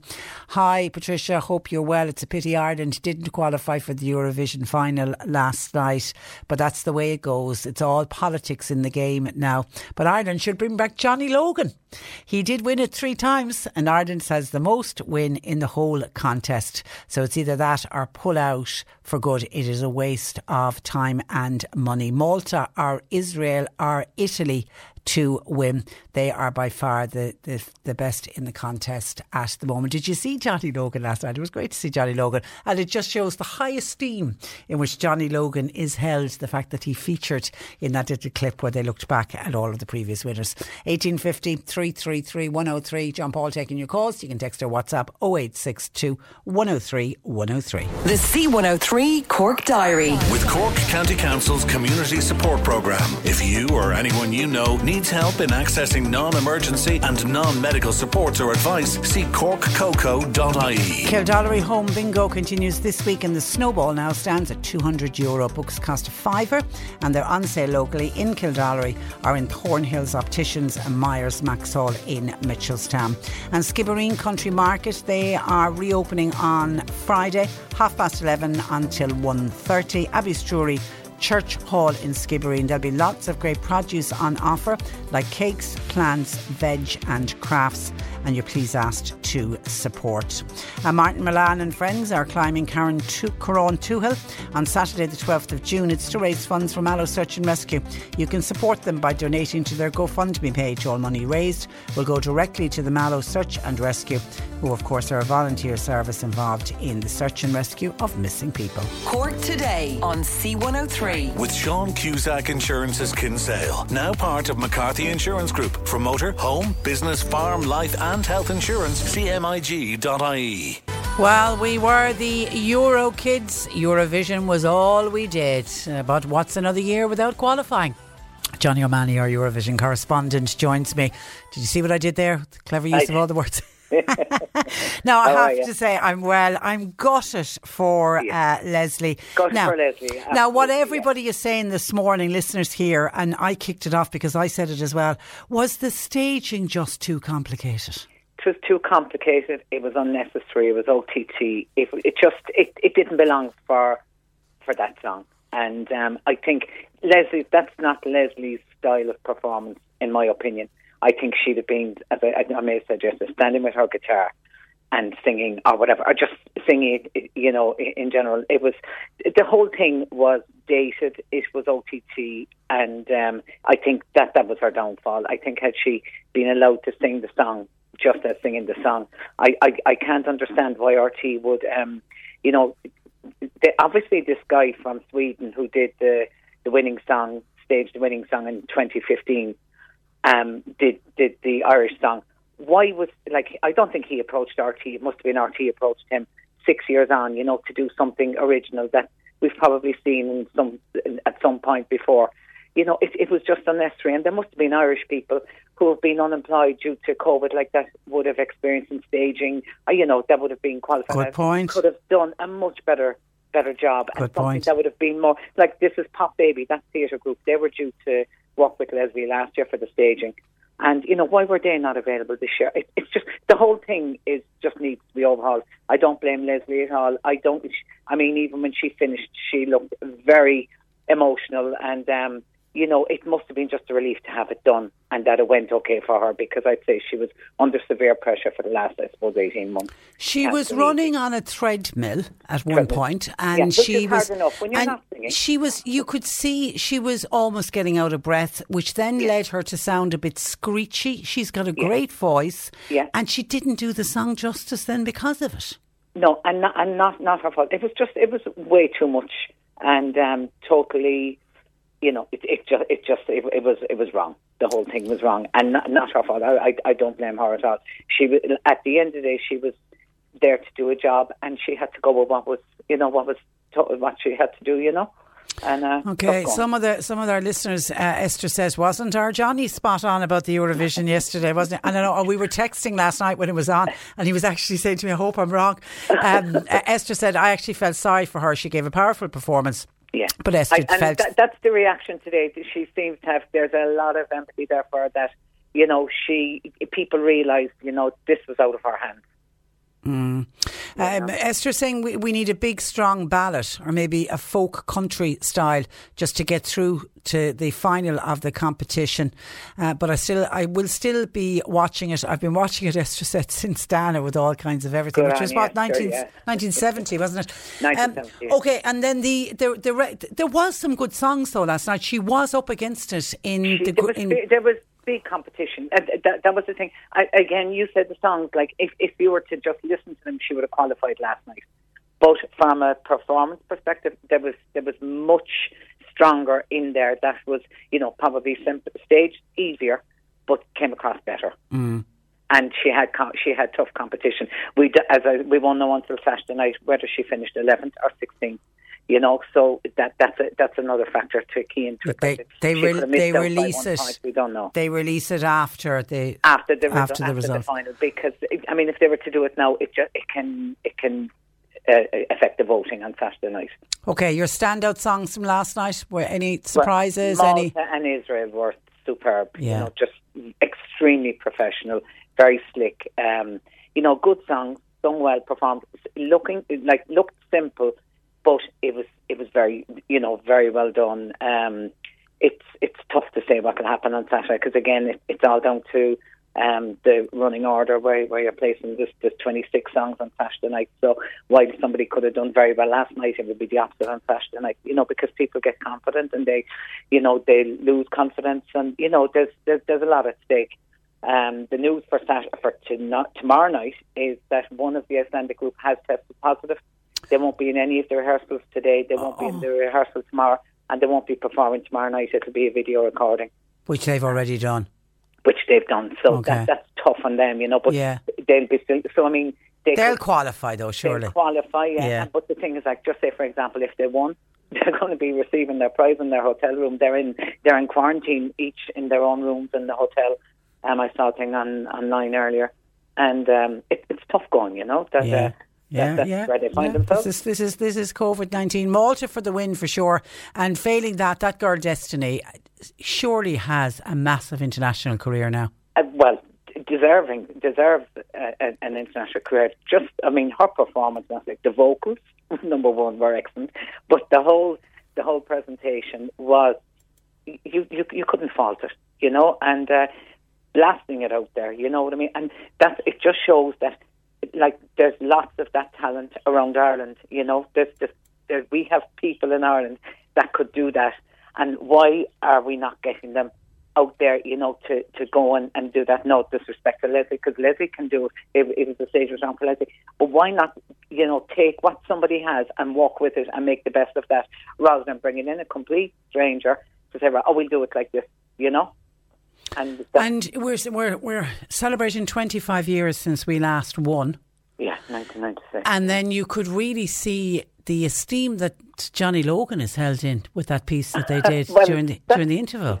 That's the way. I mean, he's huge in Europe, and I mean, he has his career is is built on Eurovision and um, his success, and he's like Netherlands and Belgium and you know Germany, and he's he's he's gigging all the time, and he he's a big um he's a big career thanks to Eurovision. But he's as you say, he's held in high esteem, and uh, it, it, it, it was, that was a nice little clip that they they did for you know the the, pick, the few that they picked out. You know, it, it, it was well done, and um, It was good. I, I, sh- I actually thought the whole show from start to finish, and I thought that girl, that comedy piece with the girl, you know, telling people about who win and who doesn't win. I thought that was very funny, very good piece. yeah. It was good, was- and the yeah. staging was superb. Staging was superb, and um, it it looks. I mean, it, it looks fantastic. The, the whole thing, the lighting and everything. It's just and it's so different for all different acts. And Edsilia, the um, one of the presenters, she represented Netherlands in 1998 and 2005, Mm. and uh, she came fourth, I think, in 1998, but she didn't qualify in 2005 and uh, not 2005, 2007, I think it was. Sorry, and um, she's she's a huge star in Netherlands, and you know, it was very. The whole thing was very international. It didn't come across as Dutch. No, You no, know, no, I- absolutely, absolutely. It- it and did, did, anyway. did did I spot a few Irish flags in the audience? I believe there was the Irish flags, there, but do you see, you would have Irish people living in the North Of course, of well. course, and yeah. then you'd have there's there's probably been some people that have um, you know be there for whatever reason, work wise or whatever, you know that um you know had, had tickets and were able to travel, or maybe you know probably based in in Netherlands probably is the is the because people can you know to get out to get in there and get out you, you needed there there was a lot of protocol at uh, even say people that bought tickets last year um, they had first refusal on tickets this year but Yeah. again there was there was there was rules and regulations that people had to follow so uh, And they all were PCR tested before they went in, and everyone had to have a negative test. And and and it isn't the same Eurovision experience in that it's the social side. Because I mean, you know, you've been There's there. no social. Well, the, the social side of Eurovision is what made it for me over the years. You know, it's, it's a fantastic time. There's nothing. It's it's Back to your hotel. Yeah, it's it's hotel rehearsal, back press conference and stuff like that. There's there's some few little bits, but there's nothing. Like even the the welcome reception wasn't a reception. It was just a bit more kind of um, a socially distanced um, welcoming people, and uh, that was it. You know, very it was a very low key affair. With, And even when they qualified last night, they couldn't bring them all up onto the stage. No, there's, there's none of that, and they can't even they can't go and congratulate each other because that's all. They it, at the same time they have to protect themselves. Yeah, yeah, now listen, they're right. One delegation could be could have Yeah, COVID, yeah. and they, they're risking it themselves. So that's that, that that's where they find themselves, and that's where we've all found ourselves over the last eighteen months, I suppose. And even Marty coming from Dublin, watching it on a TV screen, obviously.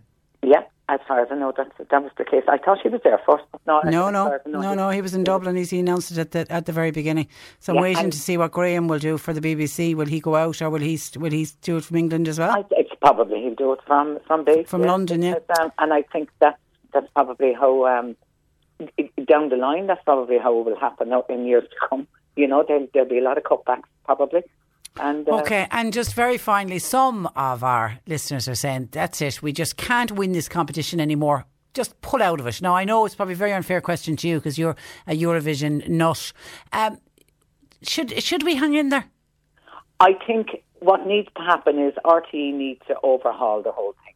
Um, we've got, I, I think, you know, the, if we're not going to do something different and do something modern and something that's happen, happening now, pull out. You know, if, unless you give it 100%. I don't know if they want to win. If it's just a case of participating, and if we qualify, if, if qualification is the the be all and end all, that's not enough. You need to go to win. And um, you know, I, I think unless we're going to give it 110% and say, right, this this is what we, you know, overhaul the whole the whole selection process, you know, and um, then if unless they're going to do that, just withdraw. You know, as much as I hate to say it, there's there's no point in going in like you know, you know, shooting fish in a barrel. Yeah, it's true. know. It's true. It's true. But and listen, we'll watch it on Thursday night and we'll watch it again on Saturday night. But it just it's never the same when your country isn't in it. I have to say that. I have to say that. Full uh, go Malta. Go Malta. Malta. Okay. Listen, thanks. We'll talk again on Friday so that we can take a, a preview of, of what's going to happen on Saturday night. But in the meantime, thank you for that, Johnny. Thanks, and uh, thanks uh, for joining us. That is uh, Johnny O'Mahony, our Eurovision correspondent. And we've closed our Twitter poll asking should we withdraw completely from the competition. 48% of people think we should, and 52% of people said no, stay involved. Sure, it's all a little bit of fun and it's a bit of a, distraction every May. 1850 333 103. John Paul taking your calls, text or WhatsApp 0862 103 103. Let's take a break and turn our attention to gardening with Peter Dowdall. Cork today on C103. With Sean Cusack Insurance's Kinsale, now part of McCarthy Insurance Group. They don't just talk the talk, they walk the walk. CMIG.ie. This is the Cork Today replay on C103. Gardening on C103 with Bandon Co-op Garden Centres in Bandon, Kinsale and Enniskeane. For top quality plants, advice and value, think Bandon Co-op Garden Centres. C103. And lots of questions in for Peter Dowdall, our resident gardener. Good afternoon to you, Peter. Good afternoon, Patricia. How are you? I'm very well, and I was just issuing weather warnings for tomorrow. So t- tomorrow is definitely not a day for the garden. Very wet, very windy. Well, you know, I'm um, that's kind of good news for me for once because I'm waiting for a builder of all things, Tricia, and he can only come to me if it's raining Oh, because he's, he's- too busy outside. he's so with you. I'm, I'll be happy to see the rain tomorrow. He's with you but yeah, for the garden, we God, it's it's um, it's been a long, long, drawn out start to the season. We really are just waiting for the weather to kind of not just dry up, but also warm up, aren't we? Yeah, and I'm wondering could could the weather be the reason for this? Joan contacted us uh, to say uh, to query some seed packets she bought this year that are not producing plants. Now the expiry date on it is 2024, so they're not out of date. Even though you always question with seeds. Plant them anyway. Um, now, she said the varieties she's been particularly disappointed with was a tomato seed. It only produced one plant. A delphinium, again, she got one plant. And a cosmos and sweet pea. The seeds she saved herself from last August are actually far better.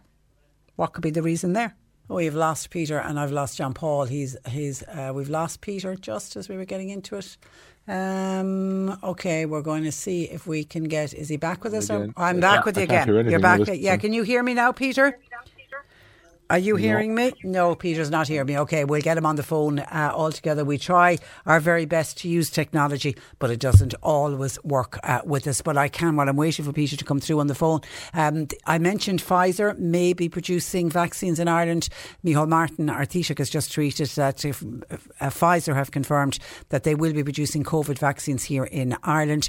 Not only will it be a $40 million investment, it'll create 75 new jobs. It's as I predicted at the Grange Castle plant in Dublin, but it'll put Ireland at the heart of EU's fight against the pandemic.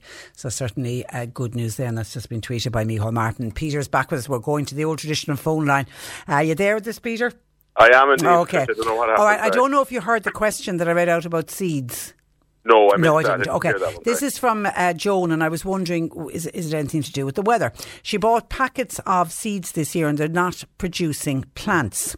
Uh, she was disappointed with the tomato seed; it only produced one plant. The Delphinia, again one plant, and also very f- poor result for Cosmos and Sweet Pea. And she said the seeds that she saved herself last autumn are actually working out far better. Why would that be happening?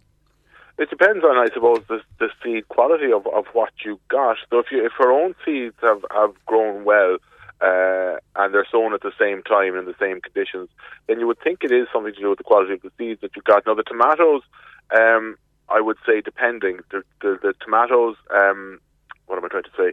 Would need to be sown indoors, and it re- it's really only during April and even up to now that I'd be sowing the tomatoes indoors because it does need the temperatures to warm up. And what I was saying just before we got cut off, I don't know if you heard me or not, is that it, it's we don't just need the weather to dry up at the moment. We need it to warm up. It's it's been I don't know what the statistics are saying, but it certainly feels much much colder than we'd be used to in the middle of May. Um, so everything is a bit slow. So in the tomatoes, I think maybe possibly were done a bit too early, depending on when they were sown. But the others, now she doesn't say whether the seed that she saved were the same varieties like Cosmos and Delphinium and, and Lupin or whatever she said, but there, but um, or Sweet Pea. But if they were the same varieties and the same species and all treated in the same way, then you would say the quality of the seed. If not, it's like you'd need to know a couple of things like did she start them in seed trays did she sow them directly outside so if you're sowing directly outside which you could do with things like cosmos and sweet pea um, uh, it really has been a bit too early and a bit too cold, and even one frosty night on that seed could have damaged them. So, however, if they were started indoors in a seed tray, you, you, that wouldn't be the case. So, it could just be the quality of the seed. Delphiniums would certainly need to be started in little seed trays or in pots uh, indoors and they, they they would take a while to germinate and they won't be flowering till next year. So it could just be time with the delphiniums, but the others you'd expect to see them up by now, right. Okay, then Seamus emailed, and John Paul says he sent the email with the photos attached onto you. And Seamus says, Could you please ask Peter what is the name of the plant in the attached, attached photos? It was given to my wife by her mother about 10 years ago. It never flowered or did anything in all that time that we've had it. Any information would be gratefully appreciated. And Okay. sent on the pictures to you. Okay, well the, the photographs are lovely photographs actually of an amaryllis plant. uh, I, I, see. I have them in black and white here. It looks like amaryllis. Yeah, yeah, yeah. Well, it's a gorgeous red one, which you're not seeing, but it's it's um, it's it's lovely. But the thing with amaryllis, they flower. I don't know when that picture was taken. Obviously, more than ten years ago, um, and probably I'm going to say at Christmas time. There's two stems coming up from it. It actually looks like there's two bulbs in the one pot. Um, so what you need to do, my advice there would be, if you take the bulbs out of the pot, uh, where are we made? Just take them out of the pot now. If they provided the bulbs, uh, if they haven't done anything in ten years, so if they haven't flowered in ten years, it's one thing haven't done anything like even produce leaves, well, then I imagine the bulbs are gone and they're finished, uh, and nothing is going to come of it. But if they have been producing leaves, and if the bulbs are okay, and you'll know they're okay just by touch, Trish. So if they're firm and and uh, like a fresh onion, if you like, in touch, uh, then they're fine. If they're soft or anything like that, that they're, they're they're gone. Um, but provided they're good and they've been producing leaves and just not flowers and the bulb is firm to the touch, uh, I would take it out of, of the pot that it's in now. And I, as I say, there's two bulbs in that pot. Give them a pot each, about the same size as what the pot is it's in now. Uh, and come, let's say, end of October, uh, I would plant that bulb out again into that pot, leaving about a third to a half of the bulb over the soil level. So you're really only burying the, the bottom half of the bulb in the soil. Um, give it somewhere warm. Again, good warm temperatures indoors because it's the temperatures that will stimulate the, the amaryllis into growing. But what you'll need to do, i- the fact that it hasn't been flowering, it needs to build up its uh, reserves of potassium and phosphorus so that you'll find that in tomato food. So use a good quality tomato food like the Nature Safe, which is the Galway made one with the, with the seaweed in it, which is a really, really good, rich tomato food. Uh, and that will start to build up the reserves of potassium and phosphorus. It may not do it quick enough for flowering this Christmas, but certainly if you do that, you will definitely have flowers on it for next Christmas. Yeah, and I've got one that's been going for years. I, I always take it out. I let the leaves on it. I, I move it. I leave the leaves grow. Then I cut back the leaves, and then I put it in the dark for a couple of weeks, and then take it out. And Yeah. Off Sorry, I should have mentioned that. The dark, you, the dark is right. Uh, and then and then warm temperatures to Yeah. stimulate the growth. After And it's great for children to grow, I think, because it produces that gorgeous flower as well. So it's and it, and it does it so quickly. It grows Yeah. in front of their eyes. It's beautiful. It's beautiful. Okay, Jackie then has sent me on a picture. This is by WhatsApp, so I know you haven't received this. It's something she calls a crazy tree. Strange name, but she said it's called a crazy tree. Which she said it's called a virus crazy tree. It's an indoor tree. Do you know it? Virus? Did you say crazy tree? Yeah, she says I've got two virus crazy trees indoors, both in the same space. One is dropping its leaves. No, What causes this? Do you know that is-. Okay. If you send me on the picture, I'll I have a will, look at I, it. we will, yeah. That's that's what we will do. Hi, could you ask Peter, please? How do you care for Angel's Wings plant? I got a gift of it, and I don't know anything about it. Thanking you. A- Angel wings again. Uh, there's, a, there's a plant called Dodecatheon angel wing, angel's wings, which I, I'm guessing here is, is what they're they're talking about. And the Dodecat, the Dodecatheon, it's a lovely plant. There's not that much in terms of care. It's an outdoor plant. It'll do fine outside. Uh, if if it gets too wet, it can rot away. I've found over the years. So just make sure that the base of the plant, where where it's meeting the soil, put a good layer of grit and gravel around there, so it's not sitting in damp soil. Give it a sunny enough position, and and maybe if it's getting very cold during the winter, put something like fleece over it. It'll be dyed back. It's, it's herbaceous, so it'll dry back for the winter months anyway.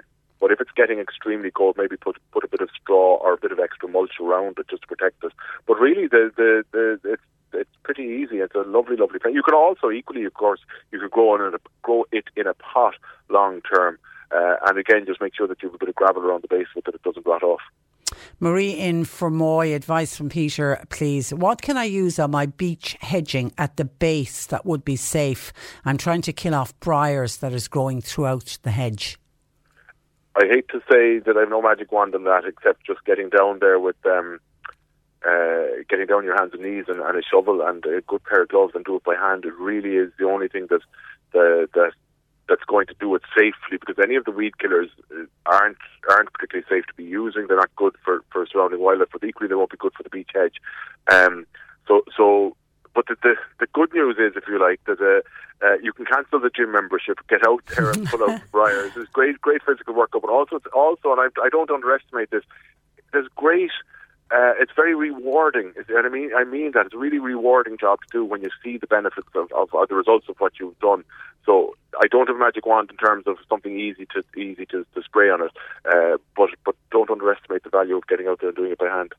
Mary has a question. I planted seeds and I transplanted them out, but they've all been eaten by greenfly. I'm just wondering, would it be possible that the greenfly was in the compost? As the very same thing happened to me last year. I'm wondering, should is there a special compost I should be using for transplanting seeds? I've been using the Bord na Móna compost. No, I wouldn't think that the, the there's greenfly in the in the compost. No, or, or the larvae of greenfly in the compost. No, they're just coming from surrounding areas, uh, and the, the little seedlings. Doesn't say what they are, but little seedlings are uh, would be a lovely, easy and soft food source for them. Um, the Bord na Móna or any of those shop bought composts will be sterilised, so there won't be any any pathogens or any insects in them. Now, uh, I would say the best thing to do in that situation. Now, if the soil is particularly damp around those seedlings, that can often uh, attract flies and aphids in the first instance too. So make sure you're not overwatering at, at the same time. Um, uh, if you can get a product called Grazers, Grazers is a range of products. They're made in the UK and they're all based on calcium. And to use their own kind of marketing terminology, you're helping the plants to help themselves. So what the Grazers range of products do is, if you water them on the plants, there's one for aphids. It's for the, the cabbage white butterfly, and it, but it's also very effective in preventing aphids. Uh, it doesn't kill any aphid, but it makes the plant that you apply it to, uh, the calcium makes it completely unpalatable to the aphid. So it's a great way of maintaining that natural balance in the garden. In other words, not, they're not killing anything to ensure a wide variety of species in the garden, which is essential nowadays. Um, but you're keeping your seedlings safe. So that's what I would go and look for. But the, the short answer to the question, or the, the long way to getting to the short answer to the question, is no, I don't think it was in the compost. And this is from Anne from Bantry. Two Hebes. The right hand side one was cut down recently. She sent me on a picture. It was cut down recently because it was too big. There is still a lot of new shoots though at the base. Can I dig it up now and put it into a pot so that I could put it into new ground in the autumn? Things I'd say to you on that. And the first thing is when he, Hebes are, are one of these plants, a bit like lavender, in that they're prone to getting very leggy and woody. And when you cut it back hard, it, you, yeah, it, it won't necessarily die because you are getting green from down low, but it'll take a long, long time for it to if ever, to, to go back to the fabulous shape that it was. Um, you can lift it and put it into a pot, yes, but definitely not at this time of the year. So they're all all plants are actively growing at the moment. They're, they're producing leaves, producing um, flowers. They're all doing their thing at the moment. So they need every millimeter of their root system to stay alive and to make that happen. So uh, the, the time to take it out of the ground will be during the winter months. Um, not at the moment. So during, let's say, November, December, January, you could lift that hebe out of the ground and put it into a pot, and it, it should move quite successfully then, but definitely not at the moment.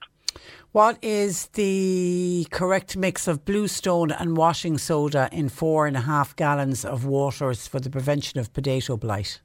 You know, I don't know, and I apologise for not knowing, but uh, bluestone, which is copper sulfate, is, can be sold in various different forms. So it actually depends on, and I'm not a chemist, I, I'm afraid, so I, I can't, uh, I can't answer it accurately. Um, it depends on where you buy it and the strength of the copper sulfate in it. I would suggest ringing where you got it and asking, and they'll be able to advise better than I can on that one. Um, I know copper sulfate that you buy in a garden centre, which is, is, is labelled as copper mixture. It's a white powder, but that's copper sulfate. I know the rate to mix that is 35 grams to one and a half litres.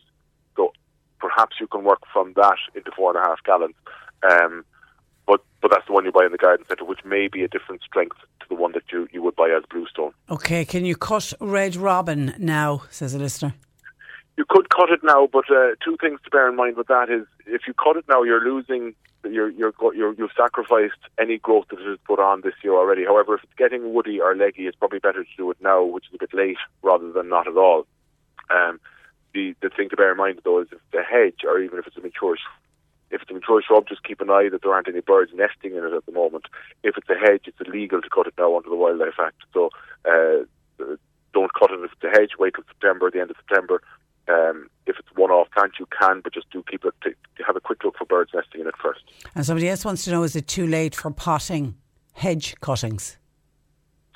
No, not at all. Uh, I, am wondering, do they mean taking the I'm, I'm wondering as well because the predictive yeah. text. Yeah, I'd say that's what it is. I imagine it's taking the cuttings. Yeah, and you're probably a bit early as opposed to a bit late. It's probably probably like you're taking cuttings from this year's growth, and most hedges won't have put on a substantial amount of this year's growth yet, particularly as we were talking about the low temperatures earlier.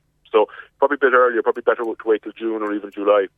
Uh, if it's just potting, perhaps they mean from going from a small pot into a big pot, and again, that's fine to do at this time of the year, yeah. Okay, and could you please ask uh, Peter, this is from Rose and Ballyhay, when is the best time to sow a cherry blossom tree? And you have about 10 seconds to answer. Well, most most trees, nearly all trees nowadays are grown in pots as opposed to bare roots. If you're grow, planting a potted, pot-grown cherry tree or any tree, you can plant them pretty much 52 weeks of the year. If okay. you're planting them now, you keep it well watered. If it's bare root, it's going to be the winter one. Okay, have a good week. We'll chat next Wednesday. Thanks, Thanks for that. That's uh, Peter Dowdall, the IrishGardener.com. That's where I leave you for today. And thank you for people who are texting in to say they got their first vaccine yesterday. Somebody said in Mallow, excellent, feeling great uh, today. And we're also hearing from others who were on their second vaccine and doing well. Okay, that's where I leave you for today. Thanks to John Paul. Nick Richards with you for the afternoon. Talk to you tomorrow at 10 to the I'm Patricia Messenger. Very good afternoon. Cork today on C103. With Sean Cusack Insurance's Kinsale, now part of McCarthy Insurance Group. Want great advice? You know who to talk to. CMIG.ie. When you make decisions for your company, you look for the no brainers. And if you have a lot of mailing to do, Stamps.com is the ultimate no brainer. It streamlines your processes to make your business more efficient, which makes you less busy. Mail checks, invoices, legal documents, and everything you need to keep your business running with Stamps.com. Seamlessly connect with every major marketplace and shopping cart. Schedule package pickups and see your cheapest and fastest shipping options from different carriers. With rates up to 89% off USPS and UPS rates. And with the Stamps.com mobile app, you can take care of mailing and shipping wherever you are. Make the same no-brainer decision as over 1 million other businesses with stamps.com. Sign up with code program for a 4-week trial plus free postage and a free digital scale. No long-term commitments or contracts. That's stamps.com. Code program. Confidence starts with loving who you are. And when your skin feels nourished and glows on the outside, you naturally radiate confidence from the inside. Give your skin a glow up with Osea's clinically proven Mega Moisture Duo. This ultra hydrating body care features two of Osea's best sellers, Undaria Algae Body Oil and Undaria Collagen Body Lotion. These seaweed powered heroes use skincare level ingredients normally reserved for your face for results you can see and confidence you can feel. Osea has been making clean, clinically proven seaweed infused face and body care products for over 28 years. This luxurious skincare is vegan, cruelty free, and climate neutral certified, so you never have to choose between your values and your best skin. Glow from the inside out. Get 10% off your first order with code GLOW at OseaMalibu.com. That's O S E A Malibu.com code GLOW.